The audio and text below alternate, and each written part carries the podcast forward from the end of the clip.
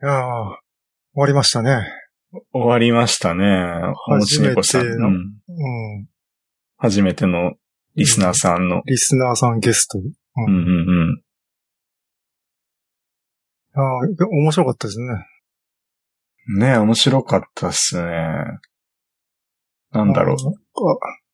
あ、例え話が 良かったっていうかね。う。ああ、なん喋り慣れてるよね。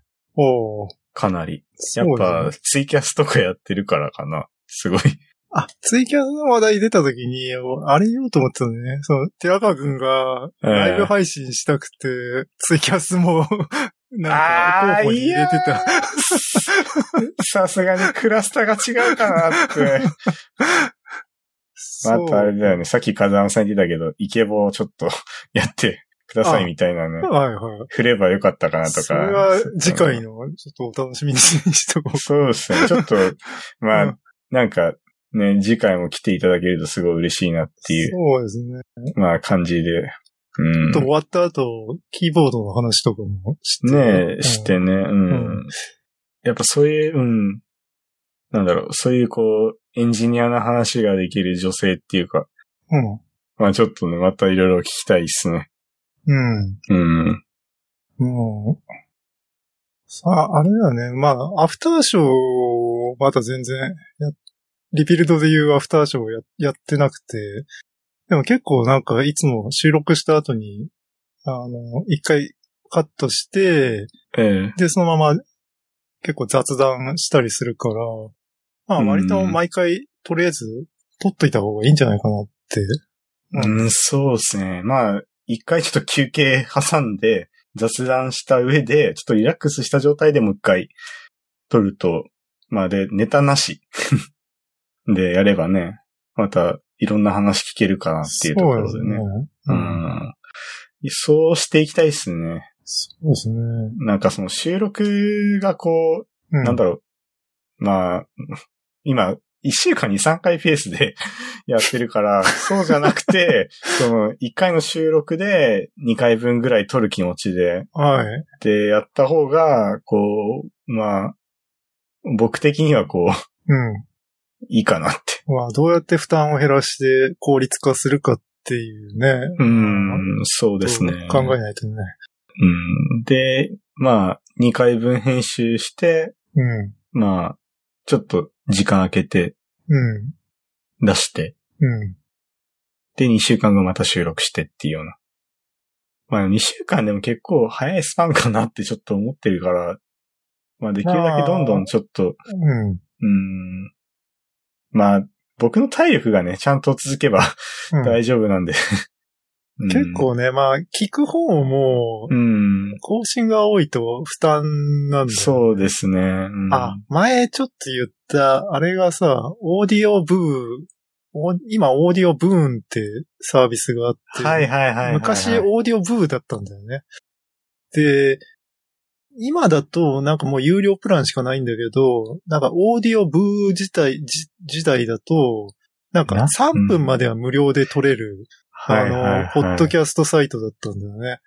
でああれって、その、まあ、僕らみたいに、あの、リポジトリとか、その、ドメインとかサイトとかも、あの、取る必要がなくて、単に iPhone にアプリ入れて、あの、そのままマイクで収録すると、それがサーバーにアップロードされて、しかもそれがポッドキャストみたいに配信できるっていう、すごくお手軽なサービスで、でも無料は、無料版だと3分までしか収録できませんよっていう縛りがあったんだけど、結構ね、逆にその3分が、なんかツイッターみたいで面白いっていう感じで、一時期ちょっとだけ流行ったんだよね。で、僕も結構それで、あのーもうちょこちょこ3分収録してて、で、なんか、あ。あ、結構やってたんだ。僕、界隈の人もなんかいろいろやってて、えで、やっぱそれで、ポッドキャストで上がってくるとさ、なんかどのエピソードも3分までだから、あの、すごい聞きやすいんだよね。ちょっと聞くかって。うん。なんか、テックなポッドキャストね、なんかがっつり2時間とかってさ、結構なんか、まあ作業 BGM に聞くかっていう時じゃないと聞けないけど、そうっすね。で3分だともうなんかツイッター感覚で聞けるから、それすごい便利だったんだよね。いや、でも3分っていうのは確かにね、うん。手軽ですね。手軽だし、あと、うん。あとなんか、寺川君がやりたかったそのライブ以外に、なんか、ぼっちで、あの、 喋るっていうのをやりたいって言ってたじゃない。そうっすね。そうそう、だから、まさにそのニーズにも合ってて、だから3分以内に収めて何かを、ワンテーマだけ話すみたいな。なんか最近のネットで盛り上がってるあれって、こうじゃないですかみたいなこととかも、なんかサクッと。うん3分でね。ねえうん言えるから確かにね。サクッと喋れるのはいいですね。うん。そう。なんだろう。その、そうそう、サクッと喋れるうん。から、そう、なんだろうな。まあ、あんまりこう、重い話は多分できないだろうけど、うん。なんかこう、うん、自分で考えて、ぼっちでやる分にはすごいいいなと思って、僕、一回自分でね、ちょっと試し撮りでやってみたんだよ。うん。はい。一人でちょっとやってみたんだけど、続かなくて全然やっぱ。 ああ。でやっぱこう、相手がこう、そう、風間さんとかがいて、やっとうん。会話が僕って成立する、するんだなと思って、僕は実況者じゃないんだなって思って、 そこで。ああ、でもそれはなんか、それって完全に訓練次第だと思うよ。だから、うんまさにその3分のやつとかだと、はいはいやはいっ。ていくと多分、すごくワンテーマ話すのが上手くなっていくと思う。あープレゼンとかにもいいと思うよ。なんか、だから言いたいことあーそうをですね3分にまとめて話すって、ええすごい。い、うんだから本当ね上達しそう。うん。うん、いいサービスだったんだけど、はい。もうだからその無料プランがないし、なんかサイト名自体も変わっちゃってて、ううんん。なんかあったんだろうかね。なんか、まあ、な んそんなかね、無料枠をそんな使われたらね、なん、僕にやんないしね。なんかでも、最近オーディオ関係がね、ちょっと怪しいなと思って。あ、 なんかうこん、う。サウンドクラウド。そうそうそうそう。やばい。よね。うん、そうそう。サウンドクラウドもね、やばいから。何がやばいって、まあ、しビジネスプランができてなかったっていうのもあるんだけど、うん。僕らを聞いてるテック系のポッドキャストが、まあ割と、あーのサウンドクラウドにホストされてたりとかして、そうっすね。うん。それが聞けなくなっちゃうとね嫌だ。なって。うん。いや、なんかその、別にサウンドクラウドって、まあでもサウンドクラウドもちょっと、ああ、グレーなファイルとかも置いてあったのかな、結構。どうだろうな。その、あんま、その、オーディオ関係ってやっぱこうんう、。ええまあよろしくないファイルとか著作権的なところとかあるじゃないですか。はい。で、もともとちょっと前にあったグルーブシャークとかっていうその、えーっ、と、まあオーディオのうんサイトとかがあって、あれとかも結構、まあ、だいぶブラックで、ああ。もうオーディオがいっぱいこうんう、いろんな人の著作権を侵害されたファイルがこう置いてあったんだけど、結構みんなやっぱその利用者が多くて、でもやっ、ぱこう、それダメですってなって、うん。で、クローズして、で、まあクローズしてもやっぱこうんう、出てくるんだよね。それのクローンみたいな。なんかこう、音楽サービスってすごいこう、なんだろうな。まあ、きっとサウンドクラウドがなくなってもなんか出てくるんだろうけど、うん。うーんすごいグレーなとこ走ってるなって。ああ、でもそういうライセンス問題だったらさ、まあ、ん。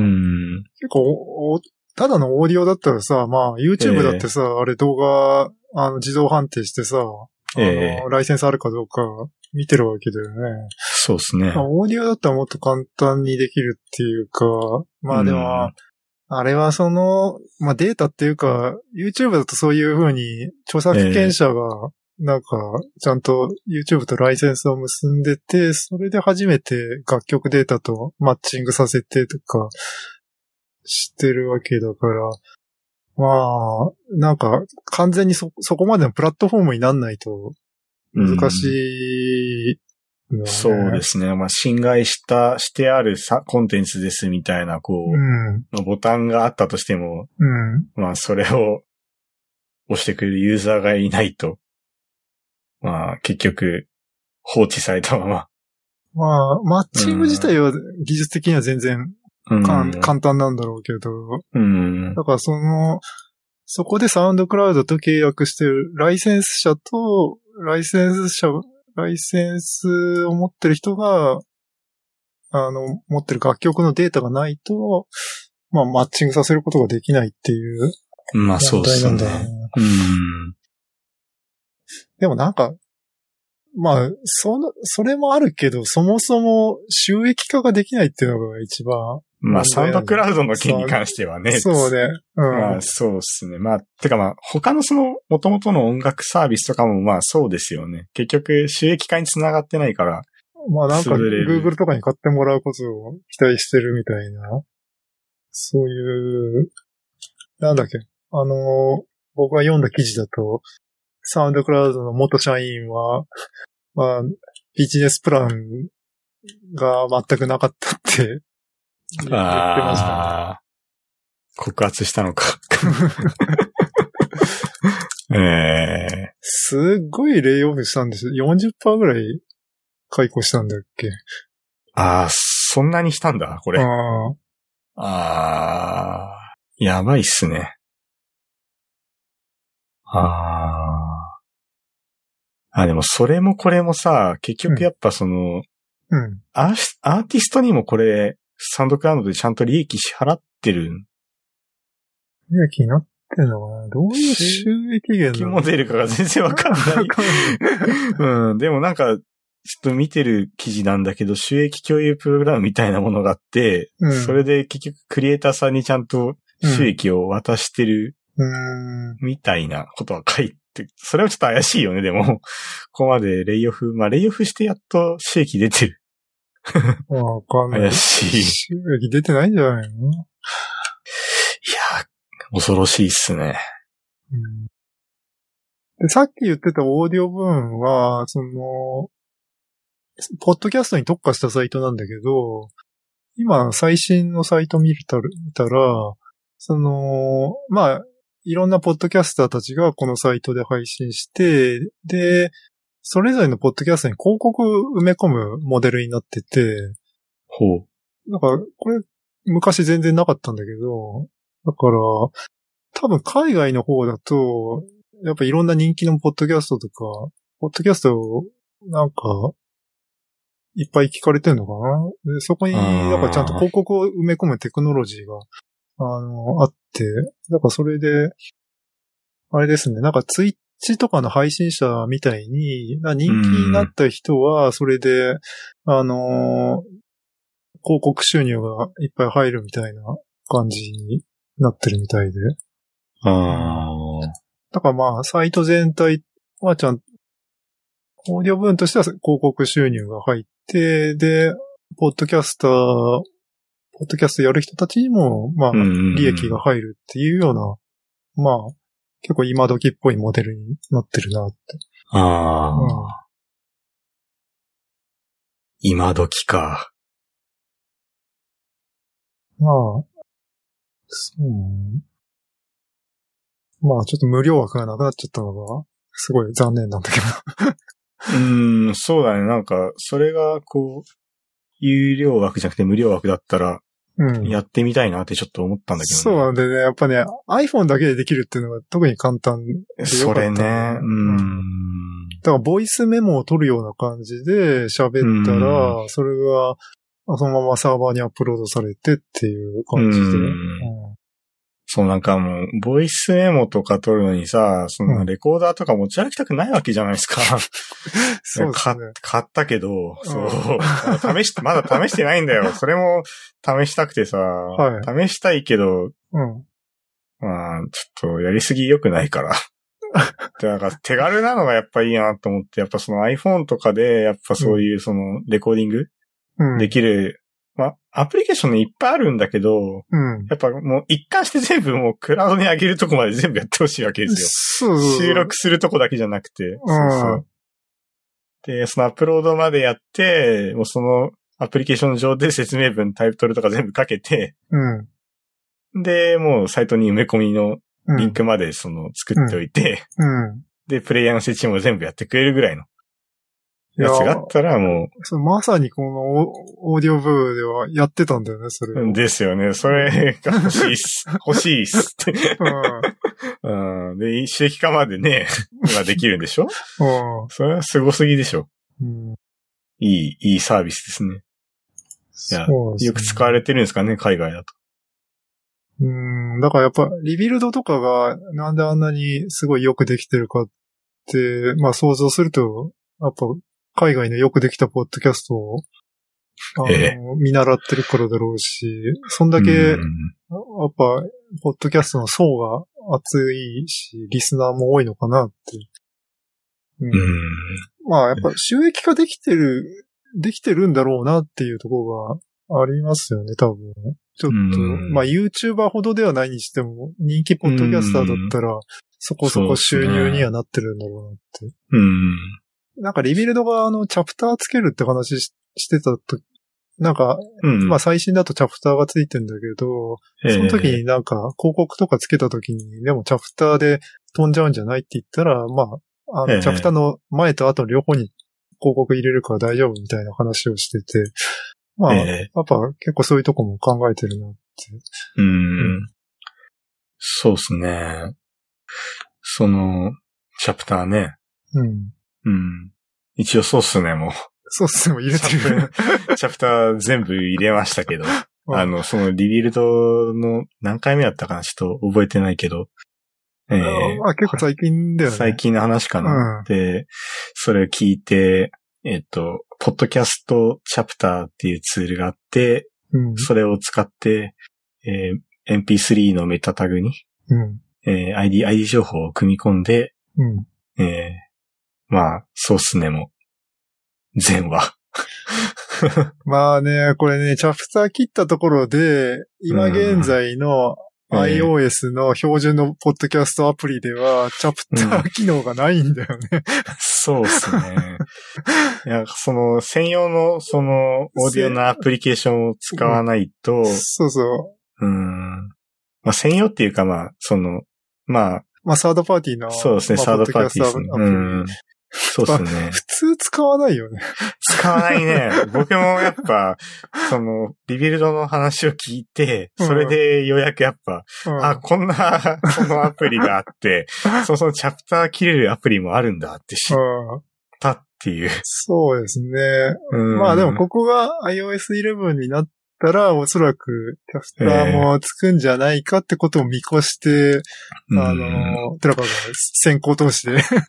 入れといたまあ、でもそうっすね。なんか、使命感でやった ね。でまあそう、まあリビルドさんがやってるからっていうのはちょっとある。てかやり、やり方を教えてくれたっていうのがあるよね、すごい。うんすああ、ごい楽ちんだったよ。やっぱ。そうね。うんでもさ、さっきの例え話でさ、ええみんながサイヤ人じゃないんだよっていう とこみんなそんな修行好きじゃないっていうかさ、あー、なだんか、、から寺川くん、結構修行するなって。あー、なんか、そう、それすごい、その、ちょっと、会社の人にもちょっと言われて、うん。その、なんか、手垢はすごいこう、なんか、なんか一つやったら、とことんやっちゃうから、うんって言われて、そのなんかミディアムのその、収録のその、なんだ、どういう風に収録してるかみたいなの書いたじゃないですか。はい。あれ結構異常だって言われて。いやでもこれは普通なんですよって僕は思って。だからその宮川さんとかはこうやってやってるし、うん。やっぱこう、やってきさんもこうやってやってるんだよ。で、それを創始したのがこうなったんだって僕の中ではうん、これ普通なんだよって思うぐらいだったんですよ。うん、で多分、まあ、本当にやってるエンジニアさんからしたらもう普通だと僕はうん、思うけど、やっぱちょっと異常者として思われちゃうところはちょっと嫌ですよね。そうサイヤ人じゃまだないよと思って。まだ、ご飯、ご飯待ってない。まあ、ちょっと、なんか、ね、まあなんかちょっともやっとしたんですよね。そうですね。まあ地球人でもね、普通に修行すればそこそこ戦える からね。うんそう,、いう話じゃ ない。いや、まあしうん、地球人だから、まだ。あまあ地球やめちゃうぐらい、やめちゃう、やめちゃう、やめちゃバカにするの。あ、で も、なんだっけ、なんかドラゴンボールの最近スピンオフの漫画で、なんか、はいはい はい。転生したらヤムチャだったって いうので。あの展開を知ってるからすごい修行して強くなったヤムチャが戦あう。あ、うん、ストーリー、うん、ね、あり悟ました、空ね。と一緒にこうんう、息を合わせてベジータを撃退する 夢のあ展り開あをりましたね。ああ、やめちゃ強いから。強いよね。だからちゃんと分かってればやめたでも強くなれるんだなっいやーて、いいいい話です。いい話っすね。だからちょっと修行し、修行っすね。だからそのポッドキャストも、だからたしなみじゃなくて、はい。まあ、修行と、まあ、やっぱその、宮川さんみたいに、すごくね、まあ、メンターっていうか、あの、モデルになるうん人の技術があると、うんまあ、本当ね、まあ、それを真似するだけでいいっていうか、うん、そうっすね。基本真似っすからね。うん。うん。いいっすね。だから、本当まあ、なんだろう。まあ、先、先人のうん。皆さんの知恵を総集して、うん。結構やっぱこう、僕がそうですね。やってる感はあるんで。じ自力で考えちゃダメですよね、最初は。まずは全部真似るとこから始めて。そうですねそこから始めて、あうん。うん。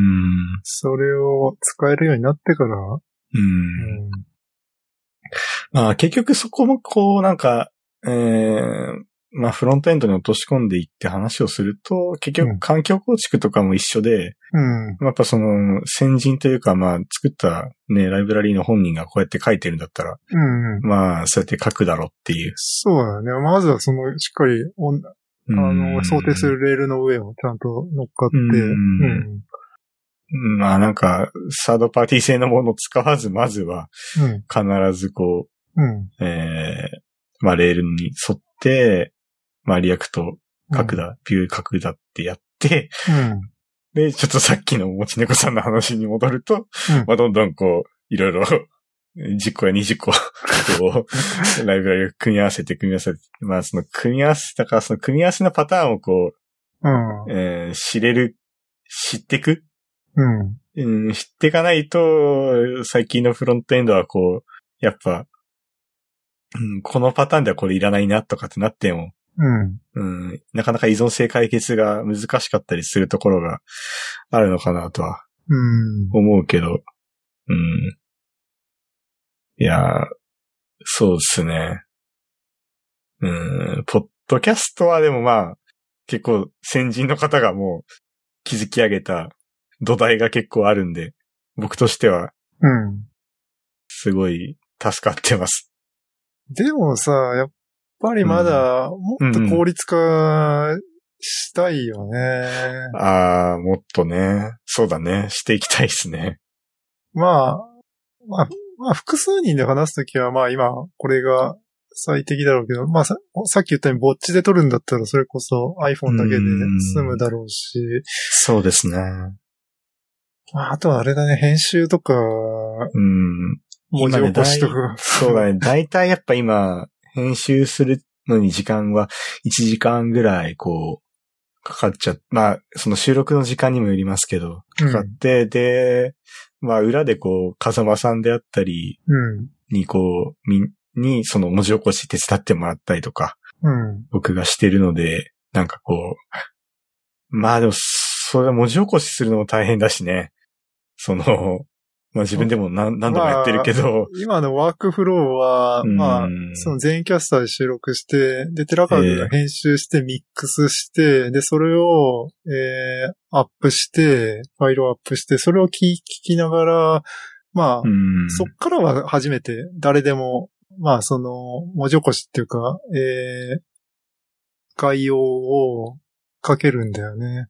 そだうっすかね。ら、その、そこまでいかないと、その、仕事を分担できないってとこが、あー結構ネックになってそうて、寺川くん依存の部分が、前半が大きいんだよ、うんそうですね。あまあまあ普通のソースコードだったらね、誰でも編集しうて、んブランチ切って、で、うんプルリック出せるけど、まあそうですね。音源の編集をどう、こうね、共同作業化、まあ、こう負担を減らすっていうところだと、やっぱりそういうソースコードみたいにオープンで、うん、なんか編集していけないとそうですね難しいなっていうの。うん。なんかそうですね。その、うん、まあ、こう、なんだろうな。自動で音声認識みたいなのがあればね、こう、文字を勝手に起こして、それを一旦みんなに渡すみたいなはいはいこともできるけど、まあ、まあミックス、まず何も編集しない状態でミックスして渡すっていうのもまあ、そうだね。まずはそれは、ねなうん、それもまあ、や、やってはいるけどね。うんやってはいるけど、やっぱ、それをしても結局、うん、まあ、難しいっすよね、文字起こすのも。うん。まあでも分担はしないとねっていうのはそう、あ。るんでね、ちょっとやっていきたいっすね、その辺は。うん。まあ、メインキャスターの人だったらね、NG の部分 聞かれてもまあ、うん。うん、大丈夫だし。そうだね。結構ね、まあ NG なとこをカットしたりとか、うん、あ、と、まあノイズカットしたりとかっていうとこだけだからね、やってるのって。うん。まあそんな大変な編集はやってないんだけど。そうそう。まあ、初めはすごい大変だったけど。 やっぱや、やらないことだからね。うん。うん、普段は。 いや、なんか、そう、一年前うんに比べたらね、よくここまでやれるようになったなってちょっと自分も、 ちょっと思うけどね。うん。あうん、あ。あれ、あの時のってサウンドクラウドに上げたんだっけ上げてたような気がするね。ちょっともう。サウンドクラウドにソースねアカウントえー、いや、そうっすねとかじゃなかった気がするけど、 なんか、作ってたような気もするね。いや、もう覚えてないな。いや、でもなんか、やってましたよね。で。あの時はね、音源が悪かったけど、うん僕らのキーボードへの熱が一番高かった頃だから、。そうですね 貴重な話ではある。貴重な話だったね。うん。2016年の12月とかでしたっけうん、ちょっともあでえう、11月だっけいやあ1 9月 ?9 月ぐらいじゃん。 9月、あ、そんな早かったっけあ、9月ぐらいか。ああ。そっか。ああ、でもそんぐらいの時からちょっとやって、そっか、アドベントカレンダー書き始めてたか。そっか、そっか。じゃあ全然、そうだね。 9月ぐらいか9月に最初とうっん。て、そっから何もせずに8ヶ月が過ぎて、やええっと、あの、新しいソースね、をええやるようになったって感じだね。ああ。あの時のはちょっと貴重だね。そうですね。うん。さあ、あれで出てこないな。サウンドクラウド。うん、消えちゃったのかな消えるってあるのかなどうなんだろう僕のアカウント依存だったら、どうなんだろう僕、僕だったっけ風間さんだったっけなんかちょっとその辺もわかんない。なんか、うん。あれかな限定公開とかにしてんのかなもしかして。あー。あれでもなんか、誰かにシェアしたような気もするん だけど。うん。まああ記憶、がああったあった。あ、 嘘。寺川 FM だ。鳥、テあラー鳥 TRK。あ そっか、まだそうっすねじゃなかったんだ。あー。恥ずかしいな、なんか、ちょっ と。うん、ちょっあと。あー、いいっすね。第1回、フロントエンド系ポッドキャスト始めました。第2回、キーボード、エルゴトックスについて。ああ、ちょっと、 ノイズがね、やばいし、もうどうしようもないから。 まあ今の技術を使ってちょっとソスに貼り直すっていうのもありかもですけど。いや音はー、音は小さいんだよね、これね。あーもういろいろダメですね、多分。うーん。いや、でもそれに比べればね、だいぶ、こう、技術もついて、まあ、あの収録する環境がね、こう、全キャスターがうん。ある、あるっていうのもね、一つ大きいし、そうだね。あとあれだね、機材を買ったからね。そうですね、機材もいっぱい買ったしね、マイ ク。僕の机にアームが生えてるからさ、あー考えらんないよ、前。前からさ うん僕もね、その、その時使ってたマイクは一応使ってるけど、ちゃんとショックマウントで、はいあはい。の、吊り下げて、うんで、ちゃんとね、えー、アームで固定してるかうら、んいやノイズねー、それはやっぱあれでしょ、普通の人から見たら、そこまでしなくてもいいんじゃないいやー、でも、まあ、変わるよね。普通なんだよね。 普通じゃないのかな。うーん、か。別にサイヤ人じゃないっす、ヤムチャっすよって。 ねえ。なるほど。っていう感じですよね。そうですね。あの、ちょっとまたね、あの、そうそう、機材を買ったって話、何回かしてるけど、そう、ズーム H6 を購入したので、ちょうっんと、みんなのマイクとか持ち寄って、 ちょっと、やりたいんだよね。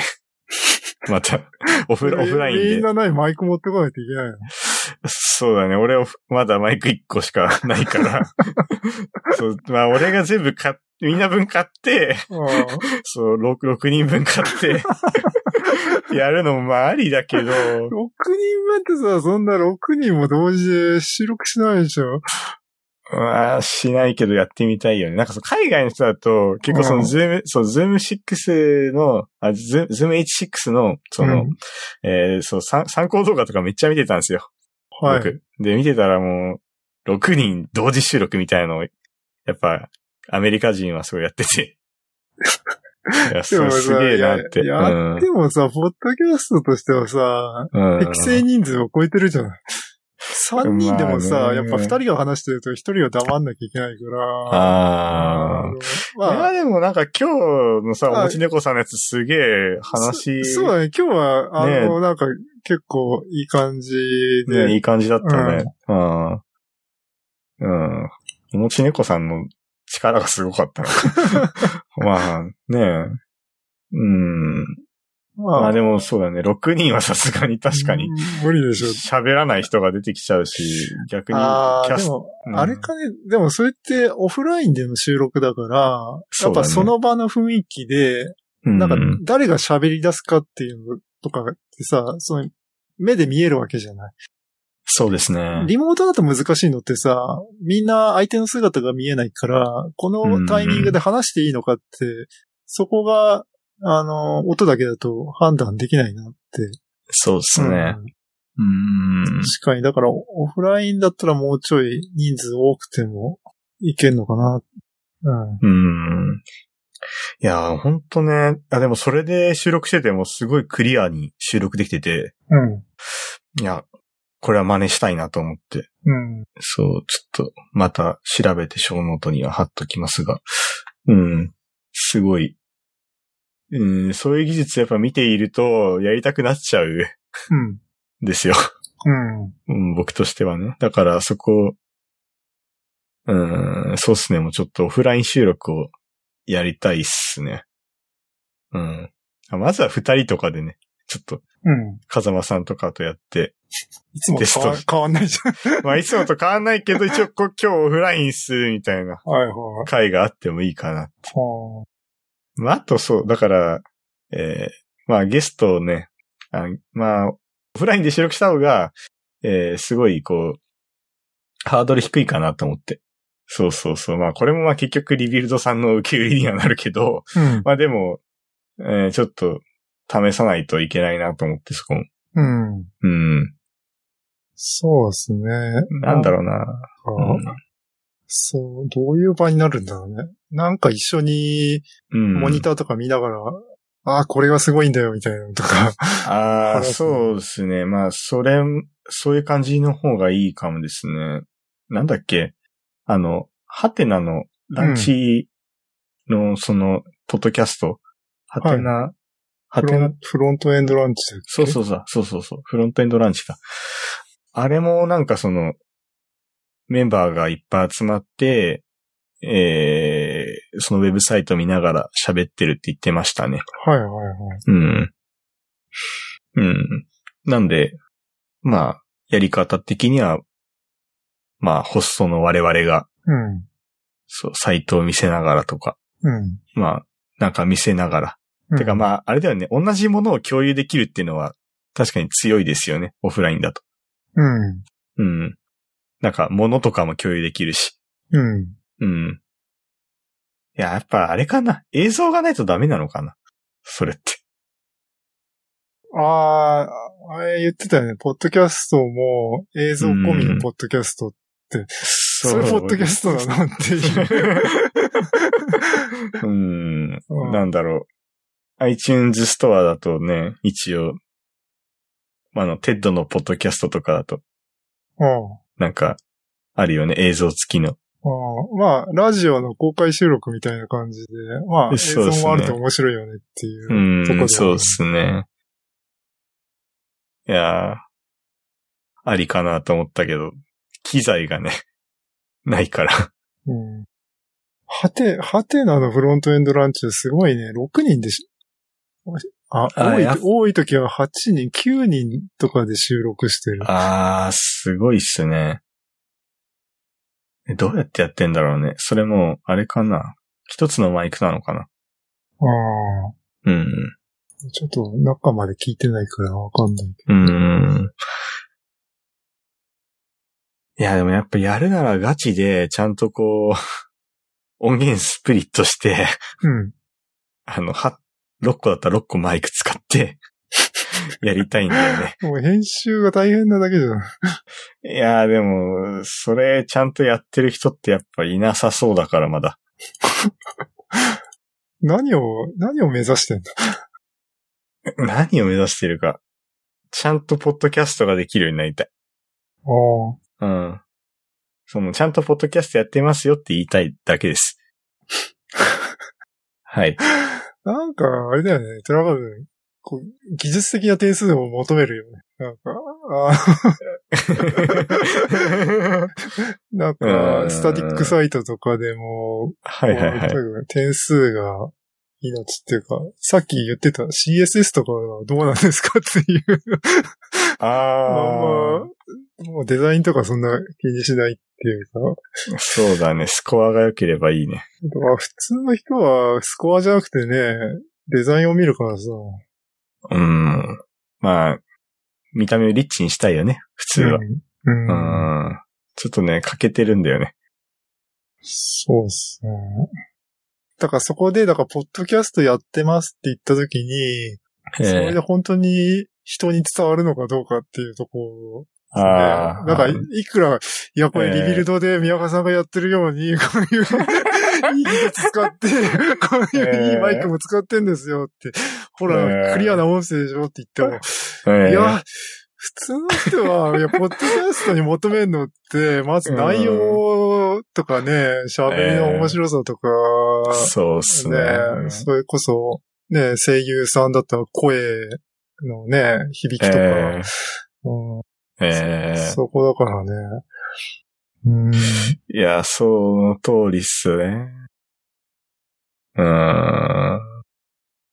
そうですね。で、なんだっけ、あのー、寺川くんが、ええこないだちょっと発表会、えー社内発表会があって、寺川くんが手掛けてるサービスのやつの、が、まあ、ローンチしますよってやつで、ちょっと紹介されてたんだけど、なんか、ほうそれでフロント部分って、まあ、寺川くんやってるのフロント部分なんだけど、ええなんか、サービス全体からすると、まあ、フロントってなんか、まあ、あんまパッとしないっていうか、まあ、シンプルに作りましたよって言ってて、まあ、確かにシンプルなのは見えるけど、ええまあ、まあ、シンプルでいいんだけど、でも、実際はその中は結構ちゃんとリアクトでコンポーネントで作って、まあ、ちょっとパフォーマンスもいいように設計してて、アトミックデザインとかで、ちゃんとデザイナーとのつなぎ込みもできるようにしてあってって、結構そういう、すごい技術的にスコアが高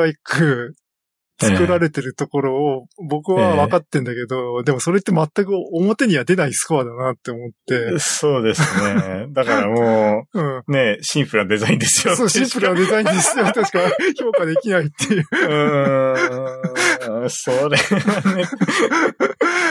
いや、だから、だから、だからだよ。こだから、う。うん。その、出ない、出ないじゃないですか。その、デザインとかって。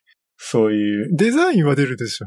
出るかな。だからその、うん中身のメンテしやすさとか、うーんあの、だデザイナーとのつなぎ込みっていうのは別に表には出ないとこだから、うん、いやー、でもなんうかその、最終的にはその、まあ、ウェブのパフォーマンスっていうところですかね。そういうところまは、あ、まあね、その表示パフォーマンスとか、うんまあ動きのパフォーマンスとかは、まあそこのスコアは、まあユーザー UX として出るけどね。うん、なんかう、ん。そう、えー、確かに、まあでもデザイうん、デザインは、は、うん、僕もこだわっていいと思うんですよ。てか、こだわるべきじゃないですか。ユーザーが触れる部分なんで。うん。で、それをまあ評価してもらったら、やっぱ、そのサービスとしてはすごいこうん。う、えー、他にない、こう、えー、体感、体験ができるわけで、それは、それでいいと思うんですけど、なんか、それだけを追求している人を見ているとこう、 なんかなって思う時がたまにあって。うん。まあ、うんまあ、それはそれでいいいいんですけど、うん、うん。なんだろうな。でもなんか僕、この間ちょっといいなって思ったのは、前、シェアしたけど、なんか、青汁の PR サイトを、あの、はいはいはい。なんか、不老不死の人たちが集う、2ちゃん掲示板で、 なんか、青汁って健康にいいらしいぞって話してて、ええなんか、まあ、そのプロモーション用のサイトで、なんか、まあ、いろいろ動的な要素を使ってて、でも全然、まあ、リアクトとかではないんだけど、あーうーん。なんだっけ。うん。でも、ああいうの、あれがフロントエンドだなって 僕は思って。ああ。不老不死専用の掲示板、永遠チャンネルっていうほうほう。プロモーションサイト。永遠チャンネル。うんなんかこの2ちゃんみ、2ちゃんまとめサイトみたいなのをスクロールしていくと、なんか、数千年経って、なんかああ。なんかこう、地球がやばいことになってくんだけど、最後まで青汁は残って、うんうーん。そうっすね。まあ、なんだろうな、まあ、あーまあ、これがすごいっていうよりは、なんか、うん。そういうなんかモダンなフロント技術使っても、こういうの作るのはめんどくさいなって思っちゃうんだよね。だからうんめんどくさいことをちゃんとできてるのがすごいなって思って。うん。うん。そうですね。うーん。なんか、そう、僕も多分こういうサイト作れなくて、うん。そう、やっぱ、なんだろう。そうそう。僕ができるのってやっぱこう、ええまあ、まあ、モダンな環境を構築する技術だったりとか、うん。まあ、それに伴うサーバーサイドインフラ面のその構築だったりとかっていうところが、うん。まあ、できるうん。とこなんだけど、なんかそういう、こう、こういうやつかな。青汁のようなやつとかは、やっぱちょっとそう、ユーザーにこう語りかけてるような。うん。えーまあ、コンテンツがそうですね。すごいうん。考えられてるじゃないですか、こういうのって。うん。うん。だから、そうそう、うちのサービスとかも、だから、もっとこう、シンプルな UI ですっていうんじゃなくて、うん。ちゃんとなんかこう、これが、こんだけ、まあ、シンシンプルだから、うん。ええまあ、なんかこう、すごい、使いやすいんですよ、という感じで、なんか強く言えるんだったらいいなってうん。思って、うん。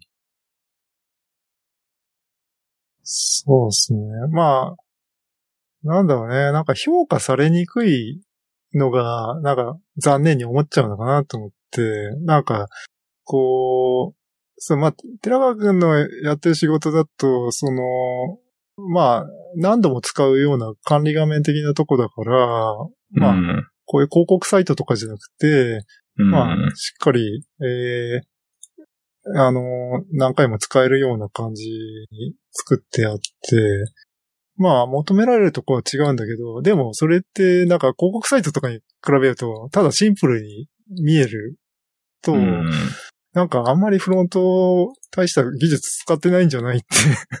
それよりは、なんか、グリグリスクロールとかした方が、僕もなんか、そうっねすごいことやって。るなって、うんなんか、技術を知らない人からして、なんか、こっちの方がすごいっていう風に。うん。まあまあ確かに僕、もうこれ、こういうのあんま得意じゃないから、ほんとすごいなって思うんだけど、うんういややっぱあれじゃないですか。だから、JQuery UI じゃないですか。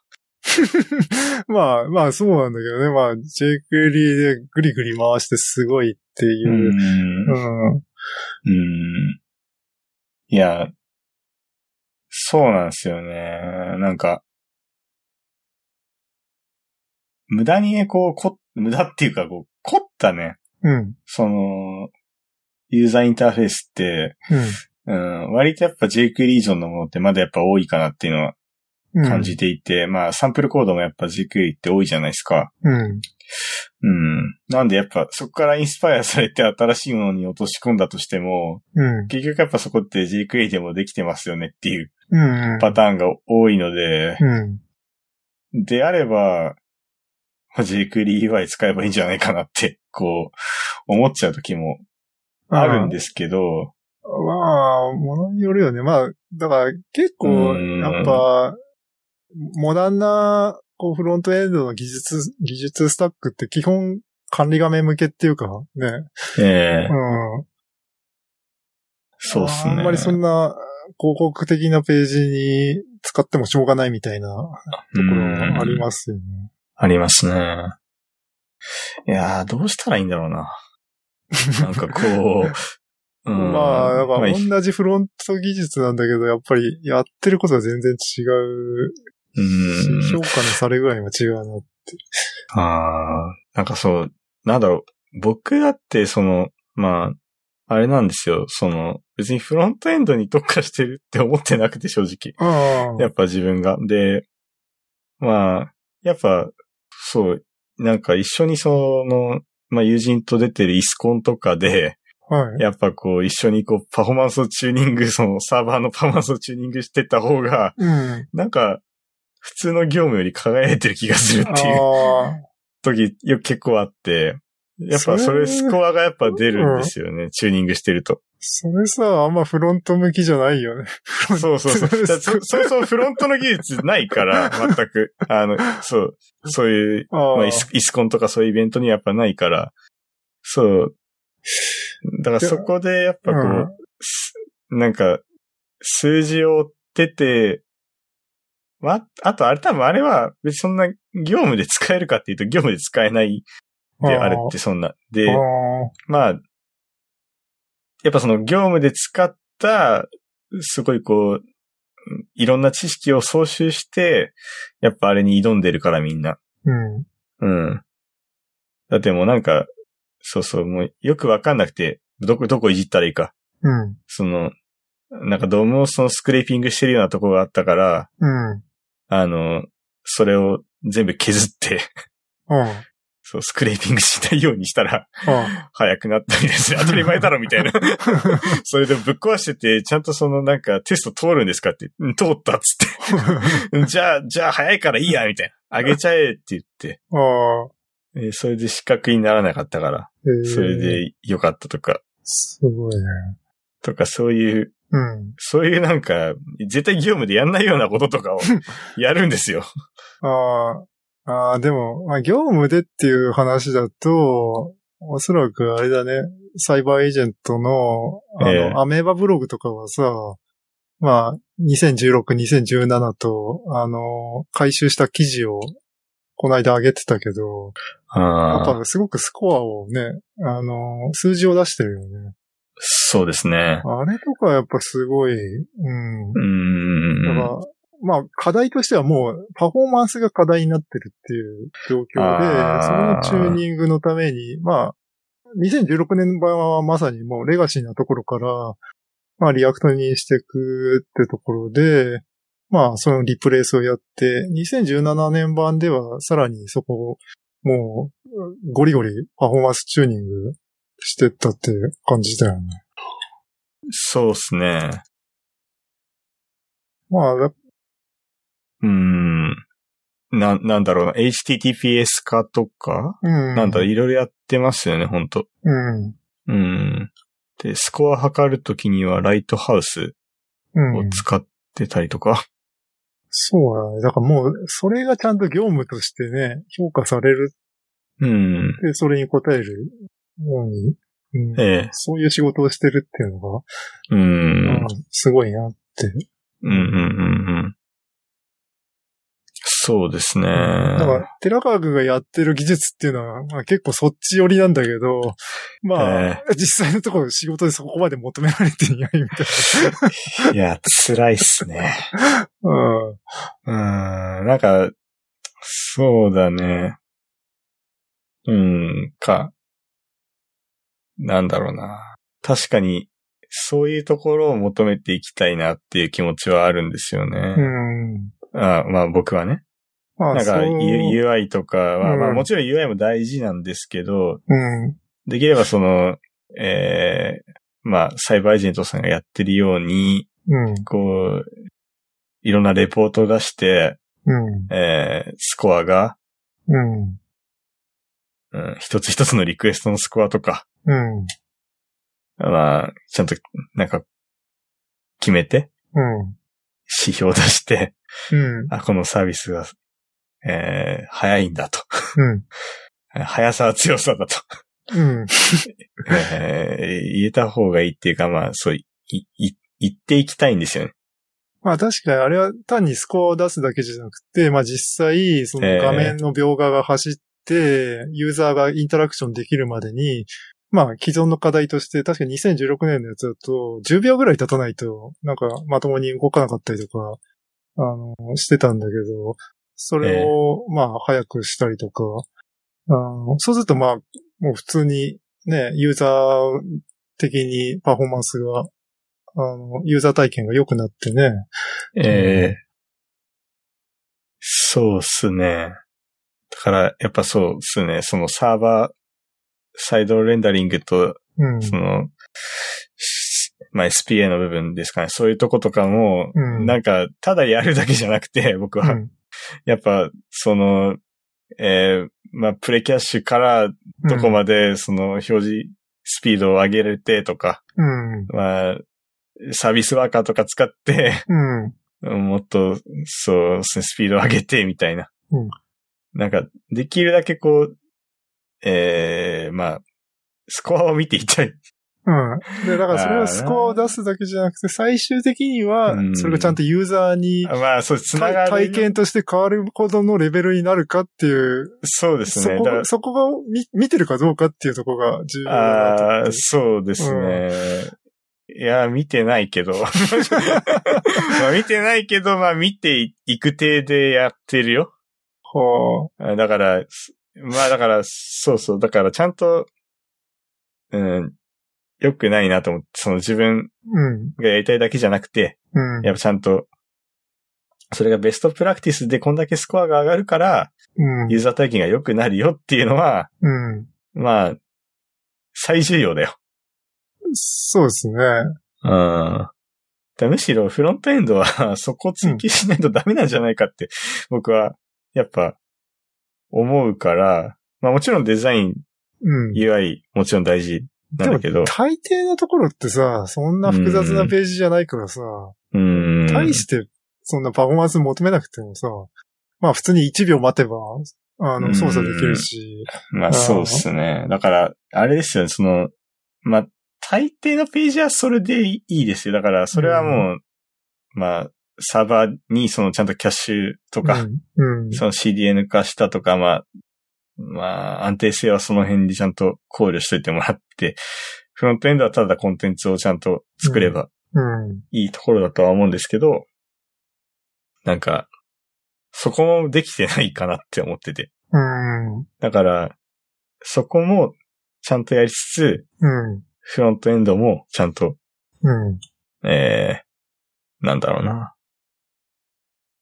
うん、チューニングするうん。べきかなと思って。うーん。だからそうっすね、もうんう、。思うのは、別にそのライブラリとか使う以前に、うんちょっ。と一回、うん。えー、アンプ えー、プログレスまあ、アンえープまでやれば確かにね、ちょっとユーザー体験変わるけどまあね。現、現場さんみたい現場に、さんそうだけどね。いや、だってもう、そんぐらいだってユーザー体験変わんないと、だってダメでしょ。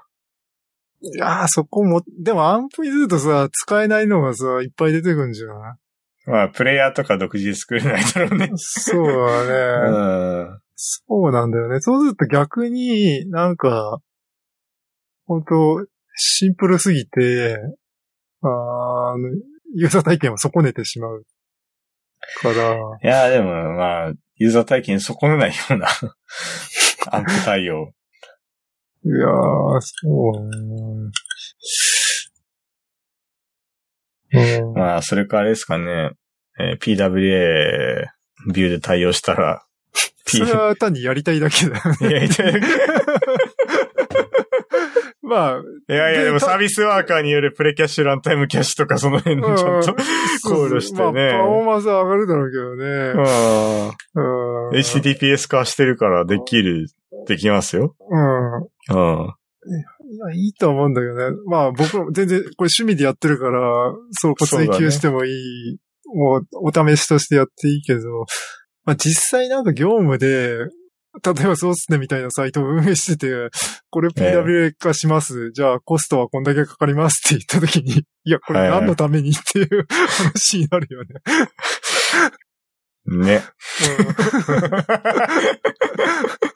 いや、なっちゃいますね。うんユーザー体験のためですとかって言ってもね、 これじゃちょっまあだかうらんまあユーザー体験つうか、課題が、課題になってないわけだよね。で今何の課題があるのって言った時に別にページの読み込み速度とかはそんなに必要ないし、うん。と。うん。課題か。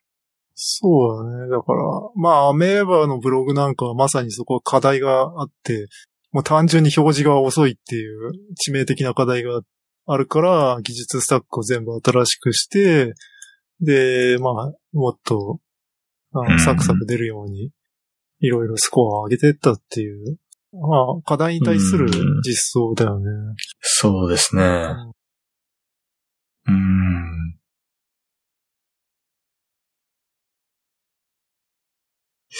そうっすねのうん。課題は、リスナーが少ない。リスナーが少ない。リスナーが少ないからもっと楽しそうなサイトにしないといけない。ああ、楽しそうなサイトにしないといけないってなるうと、ん UI。 UI っていうか、まあ、デザインデザイン表示デザインアルパカカの画像ダメ あ一部、一部のリスナーさんから好評だったよ。ほう。可愛い って。うん。うんあとゆこるふわなの、感じ。意味不明なコピーを改めて変えるか。か。そう、あらあれはね、まあ、ちょっと、引用した元には悪いけど、確かに意味不明だ から、ちょっと、変えていきたいですね。うん。うん。多分誰も見てないだろう しね。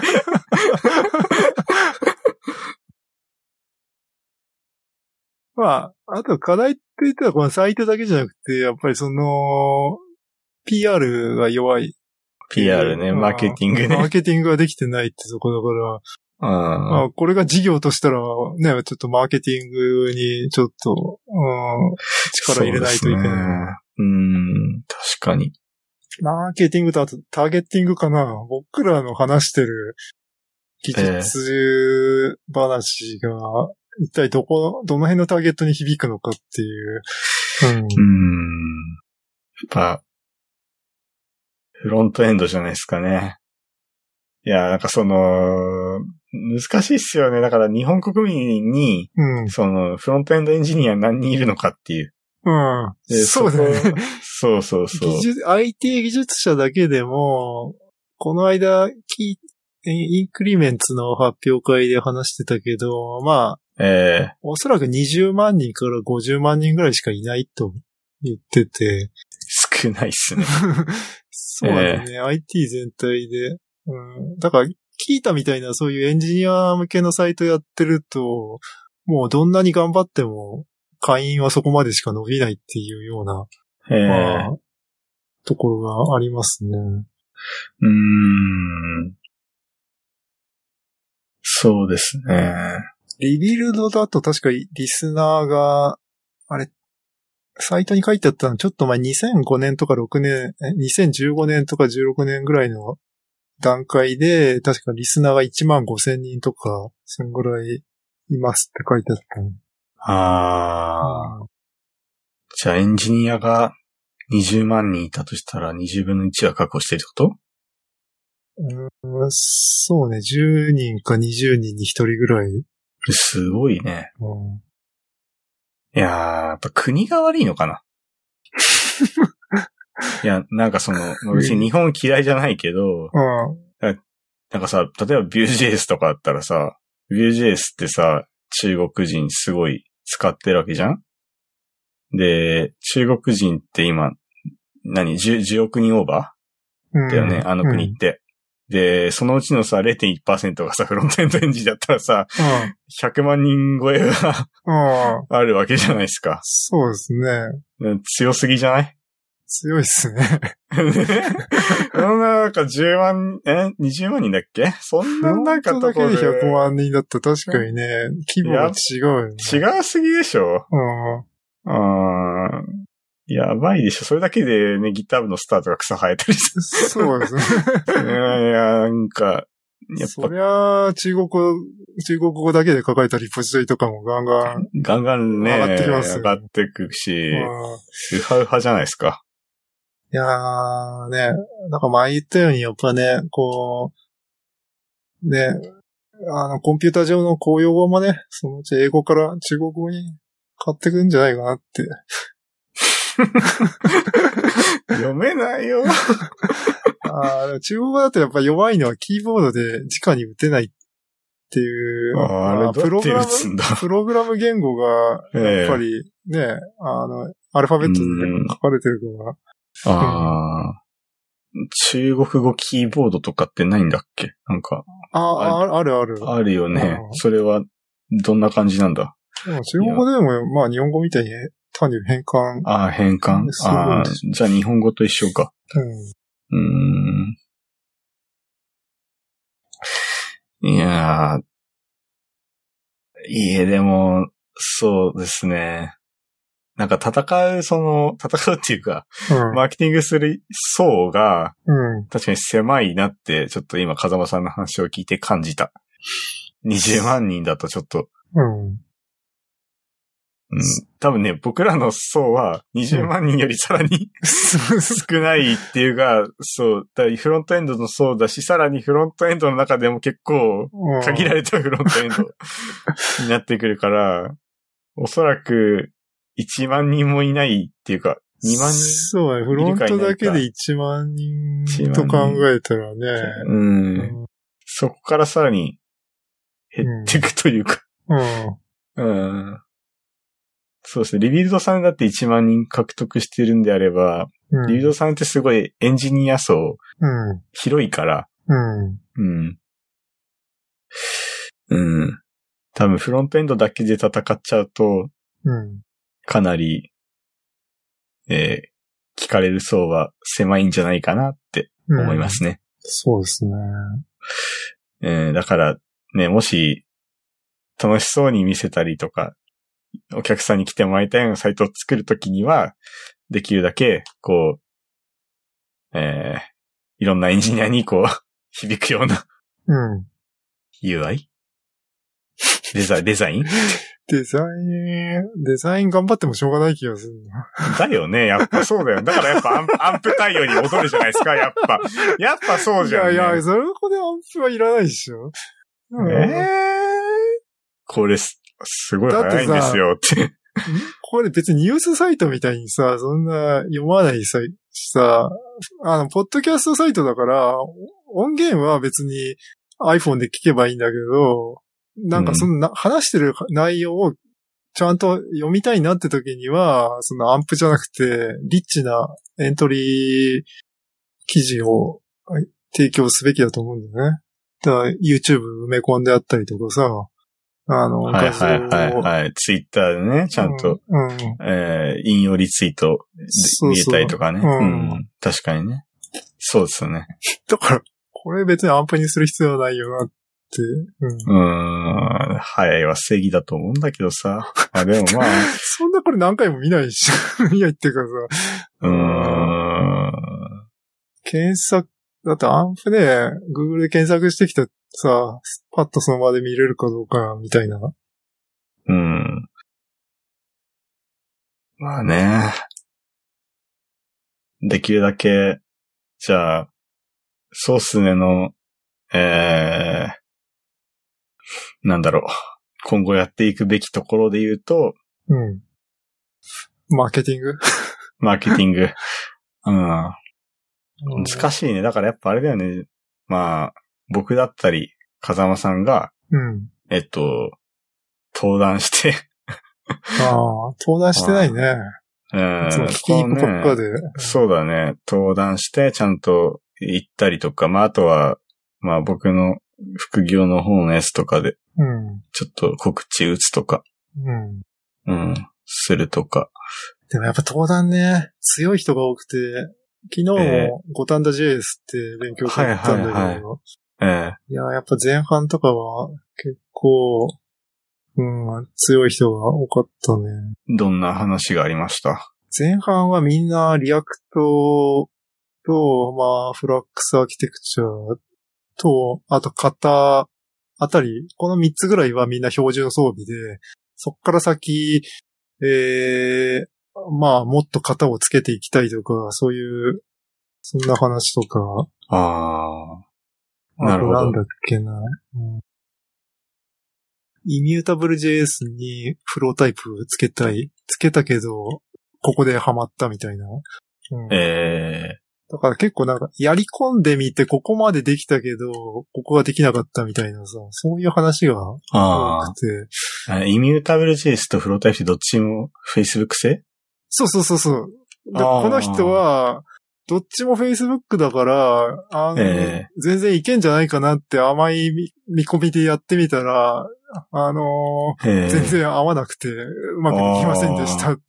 うんああ、うなんか、そういう話聞くと、うん。うん。ちょっとさっきのもちねくさんの話で、なんかちょっと Facebook、うん、やっぱ、押さなくてもいいのかなってちょっとああ、まあ、一枚岩ではないっていう今。かなね、るほどね。ううんん。まあ、プロジェクトはそれぞれバラバそうっすね。ラ。うん。うんえーいろいろ話してますね、でも。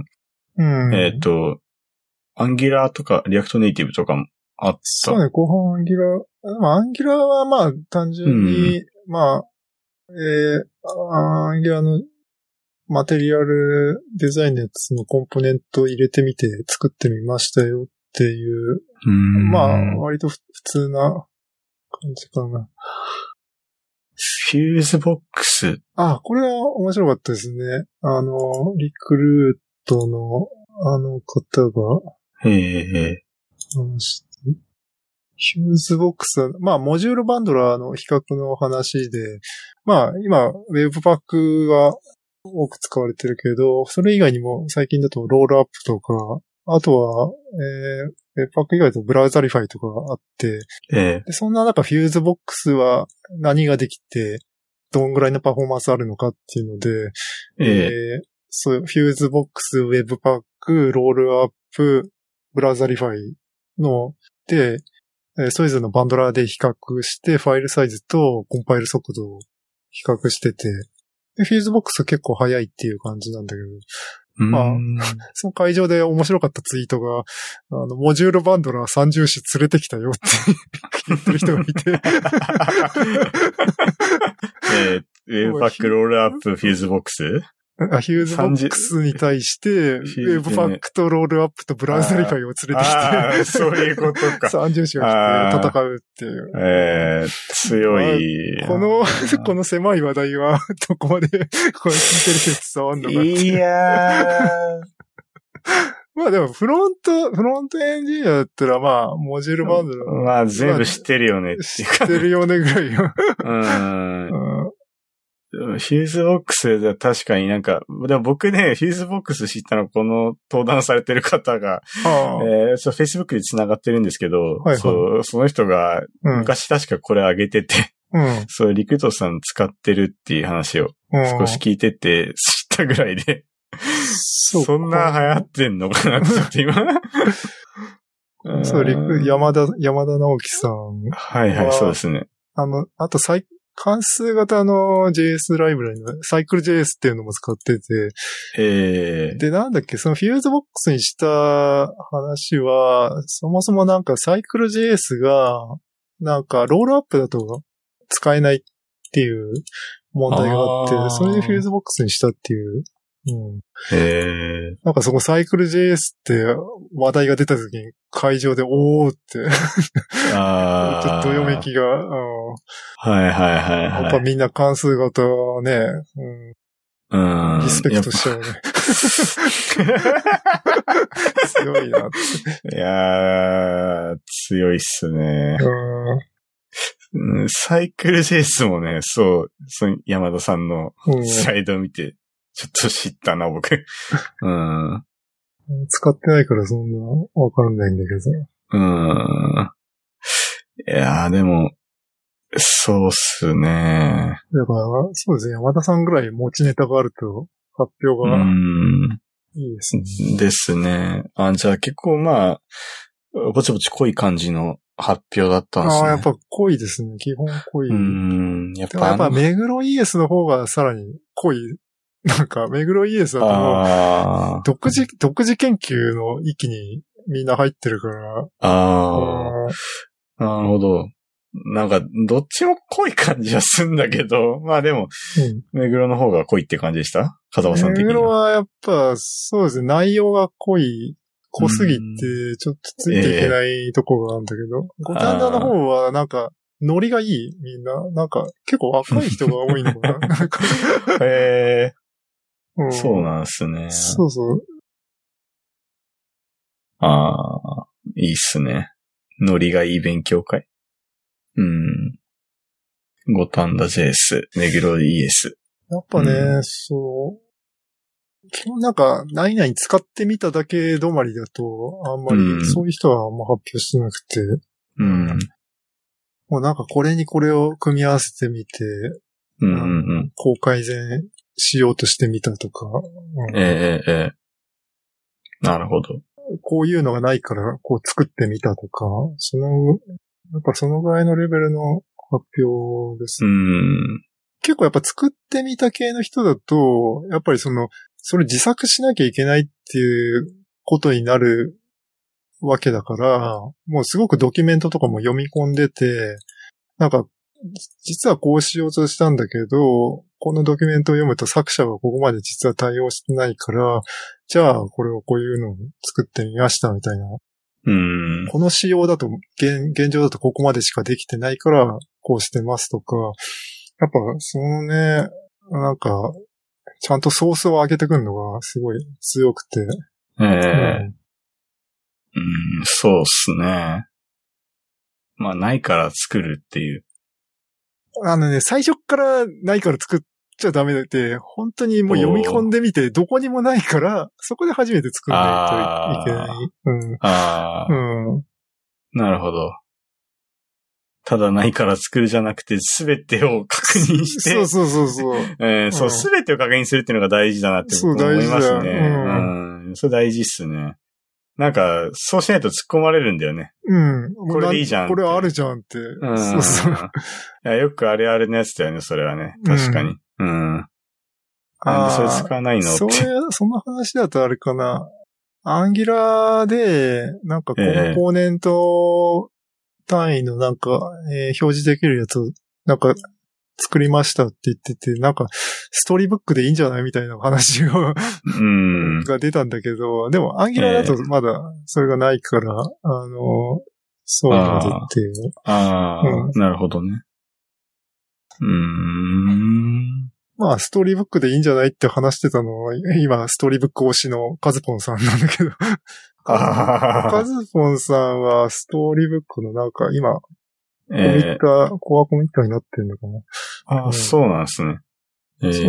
で、なんか最後、あの、追加の LT でストーリーブックとスクリー、スクリーナー IO っていう、あのええスああスクリーンキャプチャーするはいはいサーはいビスと組み合わせて、まあ自動テストするってういう。ん。一応、うんアーリーアクセスの あれを、うん。ええそのスライドっていうか、風間さんから上がってきて、速攻はいで、あの、ええしメール送っときました。うん。権限くださいって。まだ、そう、アーリーアクセスなんだよね。そうだね。うん。あ、なんか、これは、あれですかね。なんか、アイキャッチとちょっと一緒な感じなんですかね。違う感じかなんかストーリーブックに特化してる感じですかうーん、どうなんだろうね。あうんあ、確かもう、最初のページにリアクトとストーリーブックって書いてあるぐらい。えうー、んなんか、何が、こう、うん、いいのかっていうのはちょっと、まだあんま見えてないんだけど。あ、そう、さっき言ってた、アイキャッチっていう、うんエンドトゥエンド用の、うん。えー、サービスがあるんですけど、うん。それが今メンテナンス中だった。ああ、そうなんちだょ、。ちょっと今 URL 送ります。はい。ちょっとこれ、このメンテナンス画面これちょっとシンプルすぎやしないかな。ちょっとキャプチャー取っとくすか。ごいね。 た、確か僕が見たときベータだったんでまだ、あ あ。まあ、うんベータのサービスだったらこんぐらいシンプルでもいいかっていうか。ちょっとキャプチャー取っとこう。後で送ります。えー、そうっすね。いやー、うん、確かになその、すうん、まあストーリーブックでいいじゃんって言われたらまあそれで終わりだからね。やっぱこう、うん、まあ調べて、ちゃんと。うん。まあ技術選定っすよね、だから。そうですね。うん。えー、こそうなイベントに行きますね、風間さんも。いやー、もうだいぶ、うん、疲れちゃいますね。疲れちゃいますかうん。でもやっぱこういうとこに行かないとモチベーション保てないでしょ。ああ、それはありますね。うん。うん。中君も昔、勉強会行きまくってたって。そうですマジね。か週に5回ぐらい行ってま したね。えああ、そう、うんなんか僕もちょっと、先月ぐらいかなり勉強会入れてて、えええ割と週3、4日とか行ったら、あれなんですよね、なんか、毎日ピザになるから、そこは良くないなああ、わかる。 ああ、そそうそうそうそう。あの、まあ大体青キーズピザか。 うん。まあ大体ピザ、ピザですよね。ピザ。。ピザしかないね。毎回、ピザ以外みんな用意しないよね。そんな凝凝ったことしないっていうか。うん、しないっすね。飲み物もね、大体は、アルコールか、いいい時にはソフトドリンクがうん。あるけど、まあ、まあ、懇親会出ないで勉強会聞くだけでもういいんだん、けどね。まあね、うん。渾身を、まあ僕もあんまり最近はしてないけど、うん。なんそうかな、ですうん、勉強会行きまくってた時は、やっぱ、新卒1年目だったってこともあって、うん。かなり、がっつき、がっつきまくってたけど、で、やっぱ、今はそんなしてないっすね。うん。声かけられたら話すぐらい。うん。うんうん。あ、でも、なんだろうな。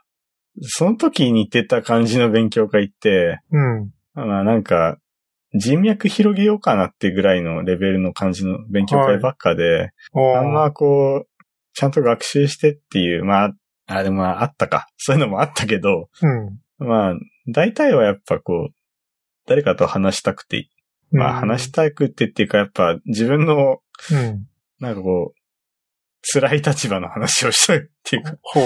ちょっと共有したい。どういう、どういう感じなのかな他の会社ってっていう、こうん。う、まあ、新卒1年目だったこともあったんで、そういうのを知りたくて言ってたっていうのはありますね。うん。今、そんなことはないですけど。今、ただ単純に楽しみたいっていうか。まあでも結構、あれだよね、勉強会、その、フロント系の勉強会行っても、え結構サーバーサイドの人とかが多く、多え。ああくて、、多いっすね。うん。うなんん。か SIR からうん。ね、ウェブエンジニアになったとか、うんうん。人もいますしね。まあ、あんまフロント専門でそこまでややったりとかしないっていうか、まうあ、んサーバーサイドの人でも結構フロントもやり込んでるみたいな。うん。そうですね強い人が多いっすね。多いっすね。うんうん。やっぱあれじゃないですかね。その、サーバーサイドやんないと。やんないとね。 みん、 みんなやって。うん。やんないとダメだよ。そうですね。うん。うん。なんだろう。いろいろ喋ったけど、なんか、あるかなと。なんだっけ。ビューのミートアップあー、ピーのミートアップね。は一緒に行ったね。そうですえっね。と、LINE で、うん。 LINE 株式会社さんで開かれたイベント。そうですね。ですね。で、いろいろ喋ってましたね。なんか、いろんなこと。えーっ、と、ウィークスの話とか、うーん、ナクストの話、うん。ユニットテスト、えー、とか、うん。うん、ファイアベースホスティングうん。とか、デザインツールとか、キントン、ビューコンフ。うん。なんだろう。ウィークス、はい。ウィークスね。あれだよね。リアクトネイティブとは違って、うん、こっちは完全に、ライトワンス、えー、ランエブリブ、エヴァうん。ああ、リアクトだと思想が、なんだっけ。えー、っと、リアクトのトップページに書いてあるのが、ライトワンスじゃん、ランワンス、ランワンスエブリ、あ、エニウェアラン、えーランワンス、ライトエニウェアか。ランエニウェアじゃない。あああ、一回学べば同じように書けますよって。うん、うん、うん、うん、うん。うん。まあ、その思想の大元はふ、普通はあれだよね。一回書けばどこでも動きますよっていうのが、うん、うん。普通なんだけど、リアクトの場合はそうじゃなくて、まあ、まあ、ワンソースで全部動くわけじゃなくて、各環境ごとに同じように書けば動きますよって、なんかやり方は同じだっていうようなう作り。ん。うん、うん、うん。で、ビューの、その、ネイティブ対応する Weeks だと、これだとまさに完全に、あれだっけ、ライトワンスで、もうどこでも動くよっていう。うーん。そうですね。なんか、えー、今見てる、えー、うーんと、一応アパッチオルグ化に今、うんこうやって入ってんだっけ、なんか、そうだよ、Wix インキュベーターアパッチオルグ。うんうんうんうん。うーん、じゃあ、GitHub もこれ、GitHub 上では一周は管理していなくて、ああ、そうですえーね。っと GitHub 一周タブなしで。うう。ん、アパッチの方で管理してるから、うんああ、ジラがあるんですね。うん。なるほど。うーん。いや、でもなんか、いいなって、ちょっと、ドキュメントとか見てて思ったのが、うん。ウィークスのプレイグラウンドとかのアプリケーションが用意されてるみたいで、うん。まあなんか、なんだ、ちょっと前に話してたし、しんちゃんの、あの、うん。えービューテみたいな感じでさ、うん。なんかこう、UI を作るタイミングがすごいうん。作りやすそうだなと思って、うん。その外で作り込んどいて、 後で適用してみたいなうん。感じの作り方ができそうで、なんか普通の HTML5 のうウェん。ブアプリケーションと変わんない感じでうん。作れそうだなっていうのが。うん。まあちょっと作り込んでないからわかんないけど、そうですね。作り込んでみたいっていうかなんか、うん、まあちょっと X はやるかどうかわかんないです けど。うん、なんかなリアクトネイティブと大体同じ感じで書いてる人もいますけど、うん。大体同じなのかどうなんだろう。うん。あんまネイティブアプリ、まあ最近あんま触ってないんで、うん。うん。やってみたい感じはありますね。Weeks。うん。なくすとの話 とか、。はいはいはい。やろうとしたけど、結局仕事では使わなかった話 そうね。いや、すごい強い。うん、うん。あこういうのはいいっすよね。だから技術検討して、実際何が課題になったのかって。うんうん。うん、この人の課題としては、まあ本当に SSR 必要かっていうのと、うん。まあ SSR vs プリレンダリングうん。と、ナクスト vs ビューサーバーレンダラーっうん。ていうところがあって、まあなんかいろいろ検討した結果、 やらん と。うん。なんか実際、 いろいろ聞いてて、あ、入れたんだろうなって思ったんだけど。ま言えなあ、かったっていうのがね、ちょっと、そうですね。す、すげえいいなって思って。ここまでなんかもうやる感じになっといて。うん。ないやんないって。 そう、レールに乗っておけば、あとはいい感じにナクスト JS やってくれるみたいな。強い。うん。まあ、トレードオフっすね。トランジション。トランジションはまあ普通にトランジションタグで書こうと、あれですよね。その状態に応じて、えーセレクターのクラスをビューの方で付けてくれるから、まあ簡単にアニメーション作れますよって。うん。まあ、おそらくこれ、多分ドキュメントに書いてあるのそのままやればできるう。ん。まあなんか、そういう話でしたね。うん。ただなんだっけな、僕がちょっとおって思ったのは、うなんん。か、アニメーションだけじゃなくて、なんか、ボタンを押したときに、単純に中の文言変えるだけでも、そのトランジションとか使ってて、うんうんうん。なんかそこへーって、文言だけじゃないかななんかカラーリングとかも変わったかも。ああ。なんかそう、なんか、普通、こうあ、動きをつけるときに使うのかなって思ったけど、うん。うん。なんだっけ、その時僕が言ったの、なんかこれ、トランジションって名前じゃなくて、なんか別の名前の方が適してんじゃないかなって話をしたんだよな、その時。おう。なんだったっけな。なんだっけ。うん。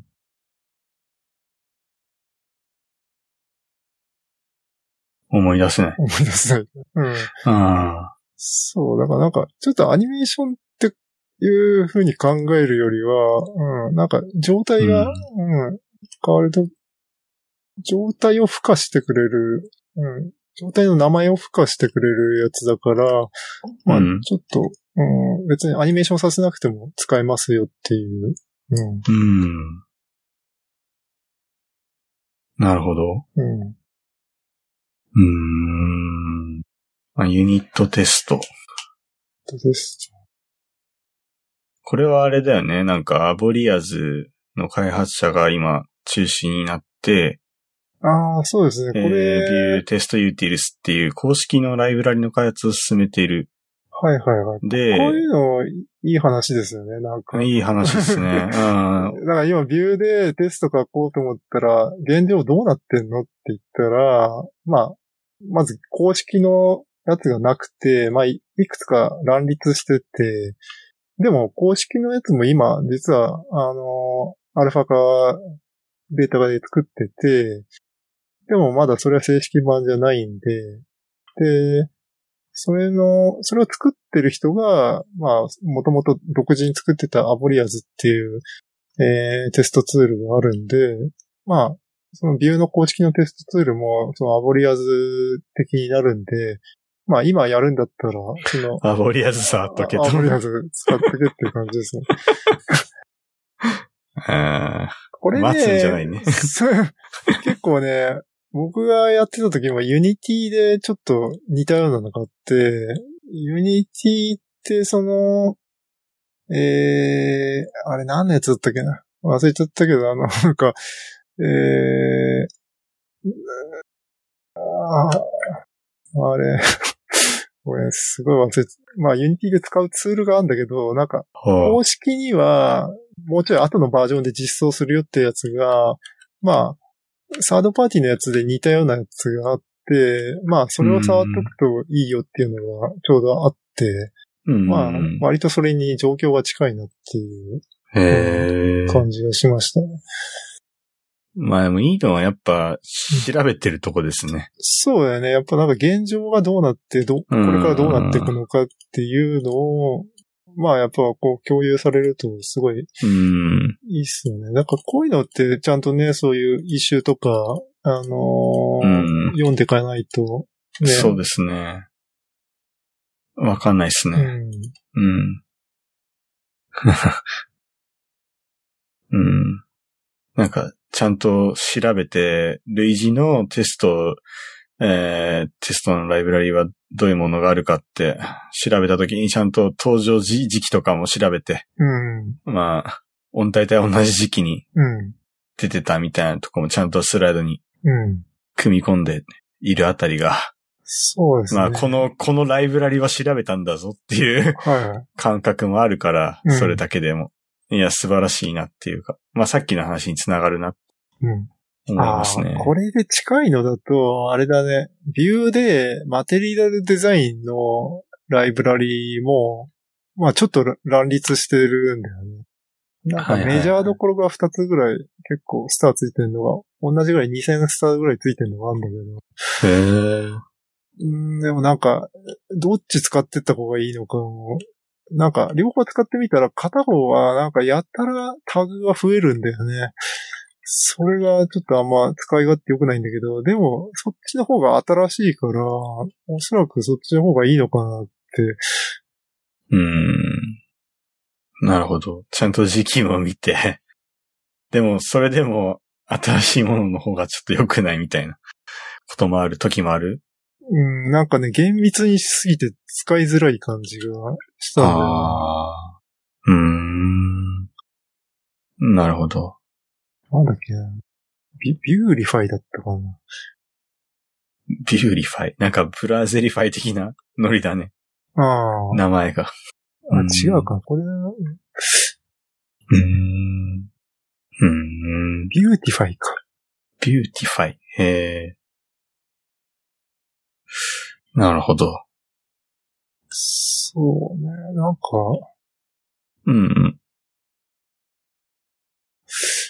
これ、ビューティファイの、なんかビューマテリアルってやつと、ビューティファイってやつがあって、どっちもスターが3500ぐらいついてて、で、ビューティファイの方は、あの、なんかコピーがビュー、ビュー2、バージョン2用に作ってますよって書いてあるから、なんかこっちの方が、うあのんなんか新しそうだなっていう。ので青色のそう理由。うんうんうん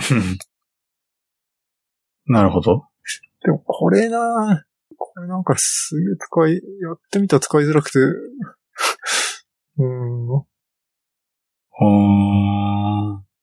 かんない。なんか、まだ、うまく使えてない。あ、レイアウトに行ったら赤くなった。うん。へえ。まあ、マテリアルデザインだね。 うん。あー、そう。なるほど。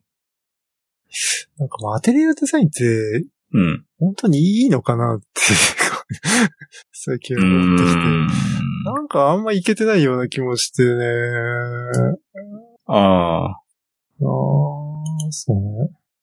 まあなんか、あ、マテリアルデザインだってわかるよね。ちょっとね、ブートストラップ的なダサさが最近目立つ気がうして、ん。まあなんかちゃんとテーマカラーとかきちっと設定すればいいんだけど、これ色を加えただけじゃ、マテリアルデザイン臭さを消せないなと思って。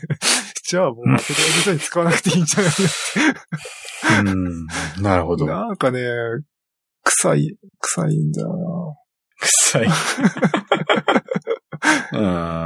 いでや、もなんかねわからんでもないですね。な。うんこういうのでマテリアルデザインとか使ってさ、綺麗に作った方が、まあなんか、さっきのちょっとスコアが高いみたいな、あの、ね、なんかそのデザインの一貫性が取れてるとかあるけど、なんかそれって本当になんかユーザーにこう通じてんのっていう。うなんん。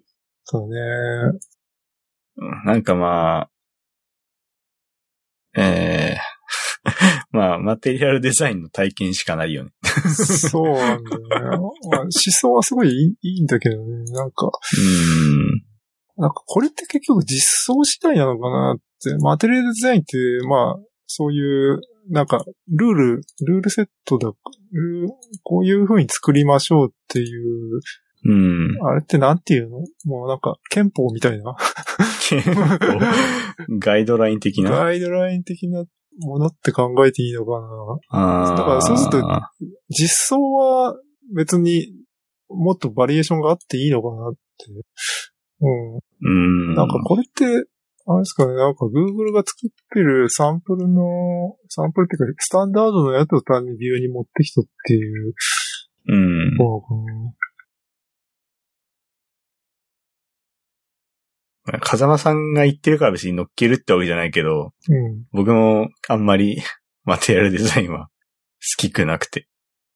なんかこう、まあ確かにもう見飽きたってのもうん。あるんだからちょっとブートストラップ感は 確かに拭えなくなってきたなっていうか、もうやっぱいろんなところで使われちゃってるからね。まあ使われてるからすごいっていうのもあるんだけどね。う。うんん。なんか、確かに、うん。あとなんか、なんか、あるな日本語に合わないんじゃないかなっていう。気ああ、がすそるれもあるっすね。うん。英語の文を表示する前提で作ってあるじゃん。そうですね。これでさ、テキスト部分が日本語だとさ、なんか、なんか違う、っていうか、ああ。行間とかうん。うん。なんだろう。あーうん、でも、わからなくはない。うん。そうね、だからなんか、いや、毎回ね、その、だから CSS とかさ、なんか、うん。こう、マテリアルデザインとかさ、まあ、どうしますかってなってもさ、うん。なんか、これ使っときゃいいっていうのがさ、なかなか見えなくて、いや、だから、だから、うん。言ってるじゃないですか、デザインしなくて。でデザインしなくていいってもさ、 でもさ、リストとかさ、その、うんグリッドとか並べなきゃいけないじゃない。その HTML でいいじゃない。だから、その HTML でもさ、なんかカラムにしてさ、表示したりするわけじゃない。だから情報をさ、まとめないといけないじゃない。うん。うんそっか。だってそのままさ、ただテキストバーって書いてもさ、読みづらいだけじゃない、ちゃんとヘッダーつけてさ、う。うんんまあ画像ね。画像とか使ったりとかさ、アイコンつけたりとうんそうっすね。うん。なんかビューにもね、あったよね、そういうフレームワークって。なんだっけ。中国製の。名前忘れちゃった。えっ、と。あ、エレメンツだっけ。か。あー、あれはブートストラップベースのやつだっけ違うだったっけえっ、と、なんか独自みたいな。 UI ツールキット。あエレメントか。ー、うん。うん。あ、寺川君これクソダサいとか言ってなかった。いやー、そんな言ってたっけ いやー、なんかでも、うーん、クソダサいって言ったかどうかちょっと覚えてないけど、あれだね。なんか、中国州がするっていうか、なんかこう、あ別に中国のエンジニアをディスってるわけじゃないですけど、デザインディスってるわけじゃないですけど、ちょっと、うーん、なんだろうな。アジア州がする。ほうでもそう、アジア州した方が日本語合うんじゃないの合うか もね。うん。うん。なんだろうね。テキストが小さい。あー、小さいでもボタンは、まあ、標準よりは大きいかなって。ううんん。そう、僕ね、なんか、結局こういう、なんか、表示コンポーネントライブラリーを、うん。あの、UI コンポーネントライブラリ使いたいのって、単純に、あの、HTML5 の普通のチェックボックスとかが小さくて押せないから、あれをでかくしたいってだけなんだよね。はいはいはいはい。あの、サブミットボタンとかさ、チェックボックスとかさ、小さいじゃうんうない。んそうですね。まあ、確かにそうですね。 それは大きくしたいですね。チェッうクんボックスってさ、あれって CSS では変えらんないよね。変えらんないからさ、なんか、あの、標準のチェックボックスは消して、でかいのを画像でつ、作ってんだよね。うんまあ、ディブとかうん使ってね、うんアフタービフォーで。あれ一作っ番たり良くないとこだと思うんだよね。チェックボックス自体 CSS でさ、うん。作れりゃ、なんとでもなんだろうっていう。うん。うん。あと、まあ、まあねセレクトボックス、コンボ、コンボボックスとかもね、なんか、うん。なんかブラウザによって違うからもう、いいよ、独自のコンポーネントに、UI コンポーネントにしちゃった方が統一的でって。うん。まあ、まあよくドロップダウンとかでね、なんか、自独自実装してるとこ多いですよね。うん。うん。まあ、あれもアプリ対応とかを見越せば、もう全部それで作っちゃった方が楽っていうのはあるのかうんうんうん。なるほど。うーん。エレメント。ああ、でもエレメントの方が結構あれだね、フォーム系がなんか実用的なのが多くて、その、チェックボックスのツリーとかで、あのールートをチェック入れたら、下の子まで全部チェックつくとか、下の子の一部だけチェックしたら、上のやつは半チェック状態になるとか、そういうのももあうー標準で実装されてて、なるほどね。じゃあ、うんエレメント使おう。そうですね。なんかフォーフォームに使うには、こっちの方が楽かなって。ううんん。フォームに使うにはね。うーん。あ、デザイン的なとこで言うと、もう一個、ビューミートアップの話で、デザインツールの話とかもあったけど、デザインツール。さっきちょっと。おもち猫さんの時に話もあげたはいはい。ああ、そうですね。これ非常に良かったですね。うん。これなんか JQueryUI うんを。使いつつ、えー、ビュー、まあユニ、ユニゾンというか、一緒に使いながら、なんだろう、誰でも簡単にプロトタイプが作れる UX デザインツールを、まあビューで実装した。うん。っていうところですよね。そうですね。なんかね、ちょっと少しだけ触ったんだけど、うん。確かにその、パーツをバウンディングボックスでうん。配置するとことか、うん。すごい、いい、いいエクスペリエンスというか、 うん。なんか、触ってて気持ちいいっすよね。 いや、だからそこが重要だよ、フロントエンド。スコアとかじゃなくてさ、そういうとこだよ。うん、そうっすね。いや、俺も。もそう 思うよ。そう思うけど、できてないからね、そういうの。俺ができてないし、多分誰もできてないんじゃないですか。メンバーみんな。わかんないですけど。風間さんはできてそうだけど、結構。いやー、こういうのめんどくさくて嫌なんだ よね。いや、だってこれさ、ドラッグドロップでさ、ドラッグしてさ、なんかちゃんうとホバーしたらさ、そこに合うように、こうんう、なんか、区形がふっとフィットしたりして、うん。うーんめんどくさって思う。いや、なんかその、なんだろう、ドラッグしてるときに、うん。その、区形が変わるじゃないですか、このツーはいルはい。もうその時点で僕もなんでってなっちゃうけど、その、すごいやっぱ触ってるといいなってなるよね。うんなんかそこ、なんでってななんんだで、なんでね、な、 なんでこんな実装したのってなっちゃうの、僕は。まあすごいいいと思うんだけど、ああ。もういいいじゃん、そんなことしなくてって思って。もほういやー、いい、いいんだけどね。いや、すごい、いや、だから、フロントエンドはやっぱそういうとこにこだわんなきゃダメだなってのは。あるよ、あるけど、う。これすごいのさ、なんかその管理ツールでデザインして、それが即、そのまま実機で確認ができるんだよね。なんか、もうリアルタイムにつなげ、あ,、そう、変更はリアルタイムで反映されるっていう、この部分をどうやってたんだっけえーなんか Firebase ファイアベースで同使っ期てんのかな、ううんん、そうだね、うんそうだよねリアルタイム DB とか使ってたっけなんか、うん。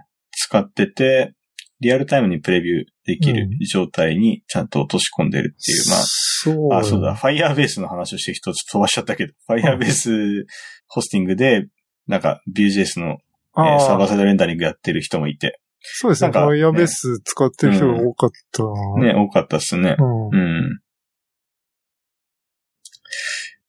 そうっすね。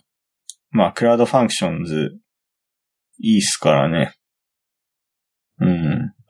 まあ、そうっすね。もうちょっと、Firebase に移行したい。フリ ーの。うん。環境構築までなんだよね、やっぱ。なんか、やれるの。まあ、そこはちょっと、でも、本当やりたい、そこは。うどん。う、どう、どうなんのそれ使うと。うーんと、だからその、フロントエンドだけど、そのバ、えーバックエンドを意識しなくても、まあ、JS で、えー、まあ、AWS ラムダ的に、まあ、ファースとか使えるので、基本的にその API 的なのは全部クラウドベース、あ、クラウドファンクションズで賄って、であとはあれですね、リアルタイム DB とか OS とかも、えー、Firebase あるんで、え、えーでそれ、そうっすねで、やれたら、な、何をやるまのあそうっすねでは。そうっすねでは、あれかな、いいねボタン 作る。なんだろう。まあなんかでも何ができるだろうね。管理しても意味ないからね。会員的なフェイス作る。そうなんだよ。だから、それってさ、何も課題がないところにさ、こう技術を投入しようとして、 後から課題を作ってるっていう、一番良くないパターンだと思う。無駄な、無駄なものを作っち ゃったよね。確かにね。そうだね。まあ確かに、そう、いいねボタンっていうか、リアクションボタンつけたいねっていう話をしてて、そうするとやっぱりね、サーバー側になんか、えー、作んなきゃいけないから。いや、いらないな。いらない、いらない。いや、さ、だ、じゃあさ、初心に戻ってさ、もうスタティックだけでいいんじゃないってああ、考えにスタティックじゃん、今。うん、だから今のままでいいんじゃないって。いう、うん。ちょっと老害っぽくなっちゃったな。おうーん。いやー、どうだろうね。で、まあ、今、さっき話してたこの、スタジオっていうう UI んデザインツールは、まさにそのね、その PC で編集したら、リアルタイムにそれが実機で反映されるっていう、それが、ね、まあ必要だから、ファイアベースでどうしようまあ使う。と、うん、正しいね、まあ、正しいね。 正しいね。うん。うん。うん。意味のある技術選定ですね。うん。あうんこれ作ってんのは強いよね。そうっすね。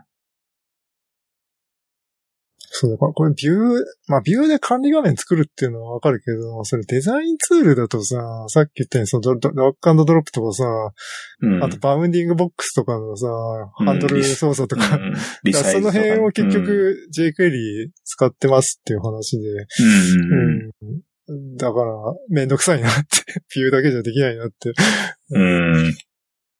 そうですね。うん。あとなんだ。キントンアプリを Vue.js を使ってカスタマイズする。うーん。これよくわかんなかった。僕もあんまり、そうですね。だな。うん。うーんと、ビューコンフ2017参加レポート。ああ、最後、片新さんのレあポートですね。まあ、ポーランドで、えー初めて、えーうんうんビュー自体の、あの、世界、ワールドワイドのカンファレンスが行われて、うん。まあ、大変、大変盛り上がってましたよ、と。うん。うん。なるほど。そうですね。だからそこで僕が聞いて一番良かった話は、セミコロンつけるつけない議論で、まあ、エヴァン・ユーさんはつけないから、もう、ん セミコロンいらないなって。うんうんうん。まあ、あー僕はあの、まあ、ソースでよく出てくるフェノミックもソースコードでセミコロン使ってないから、あ、いらないなと思って。あでも、この間ね、ちょっとハマったんでね、セミコロンつけないとさ、あ、はいはい。あのーココンパイル通らないっていうかさ、あの、ES リートで怒られるケースがあって、ほう。あのーなんだっけ、えー、カッカッコで配列作ってそこからドット41とかやると、ああれ、あれ通んないんだあよーね。なるほど。あ、それ通らないんだ。通らないっていうか、あれを、あれ、セミコロンなしで使う場合には、えっ、とね、まあその配列自体を変数に入れてしまうか、変数に入れずに配列化直で41とか使う場合は、頭にボイドをつけると通い通るって。ボイド。ううーん。ん。なるほど。なんで多分まああボイれドをでつ通けないと、その前に書いてある変数の、まあ、インデックス、配列部分だみたいな風に解釈されちゃうのかなセミコロンないから。るのうーん。だから頭にボイド、ボイドは多分。分まあ単純になんか、えー、返り値ボイドっうん。ていう感じにしてるのかなその、まあ方一でやった、あと、うん。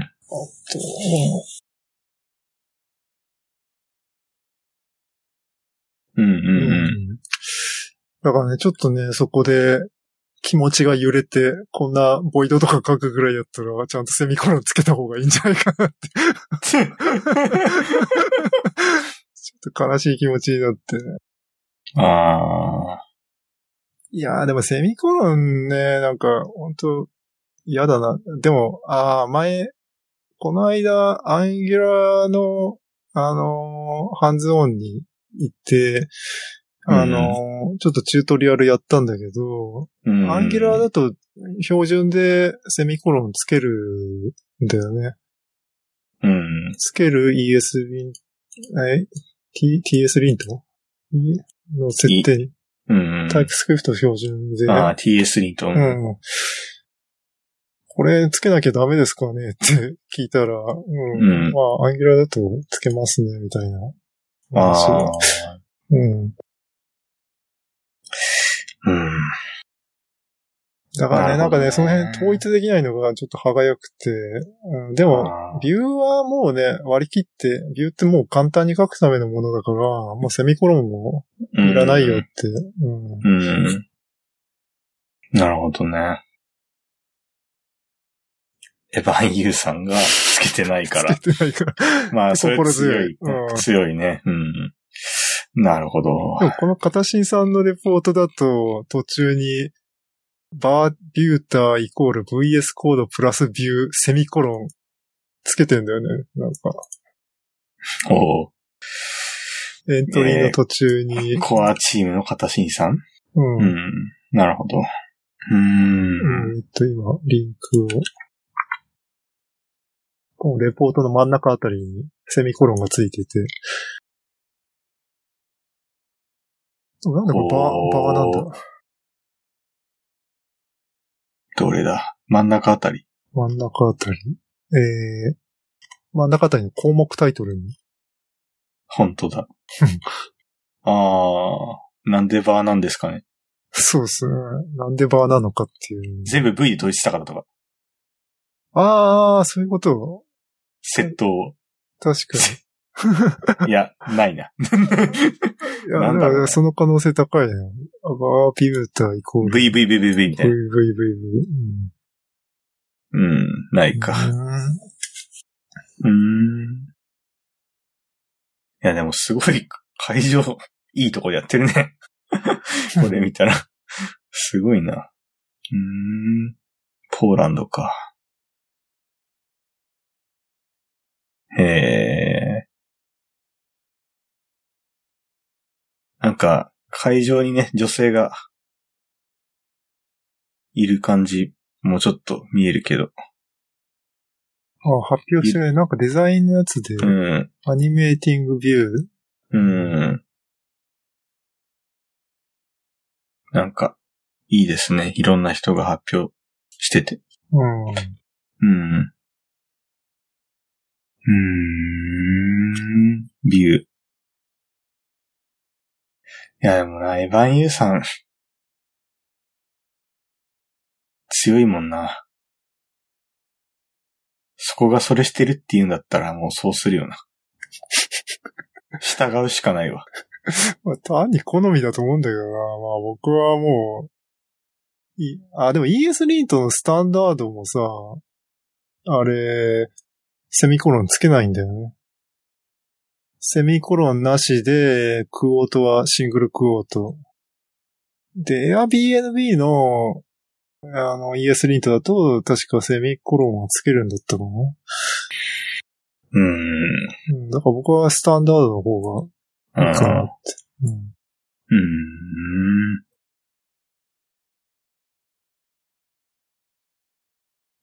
なんだろうな。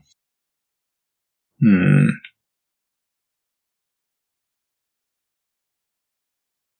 ああ、思想だよな。うん。まあ、簡単に書けんだったら簡単に書いた方が。なんかまあ、ビューは簡単に書けるところが売りだから、うん。うん。それが正しい気はするけどね。うん。うん、ビュー使ってんだったら、そうした方がいい。セミコロンつけない方がいいとは思うけど。うん。うん。なんかね、いや、なんか、ソース開いた時に、あれなんか汚いって思思っちゃうんだよね、僕は。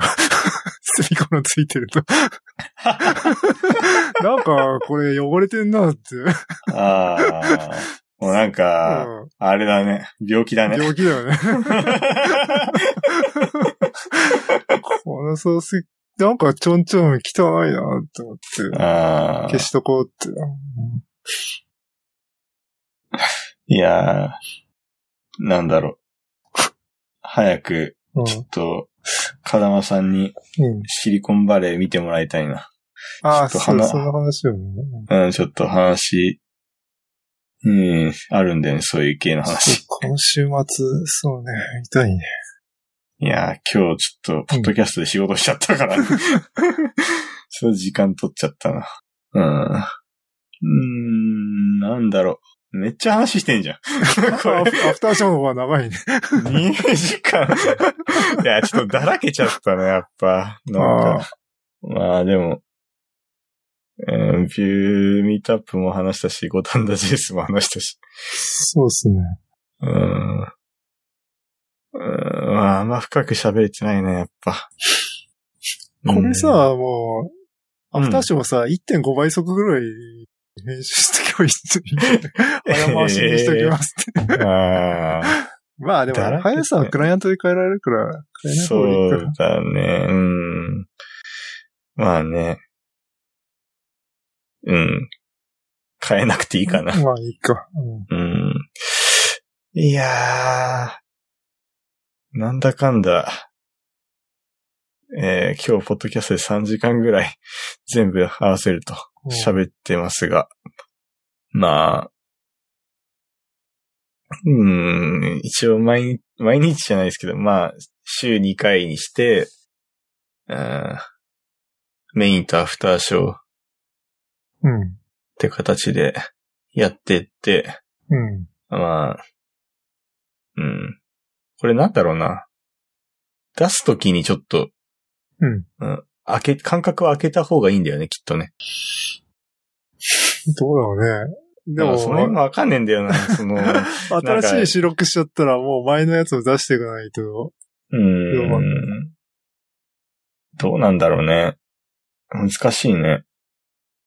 まあ別に貯めといてもいいじゃん。うーん。まあ、収録はもうできるタイミングでしちゃって、うん。まあ出すのは定期的に出ても。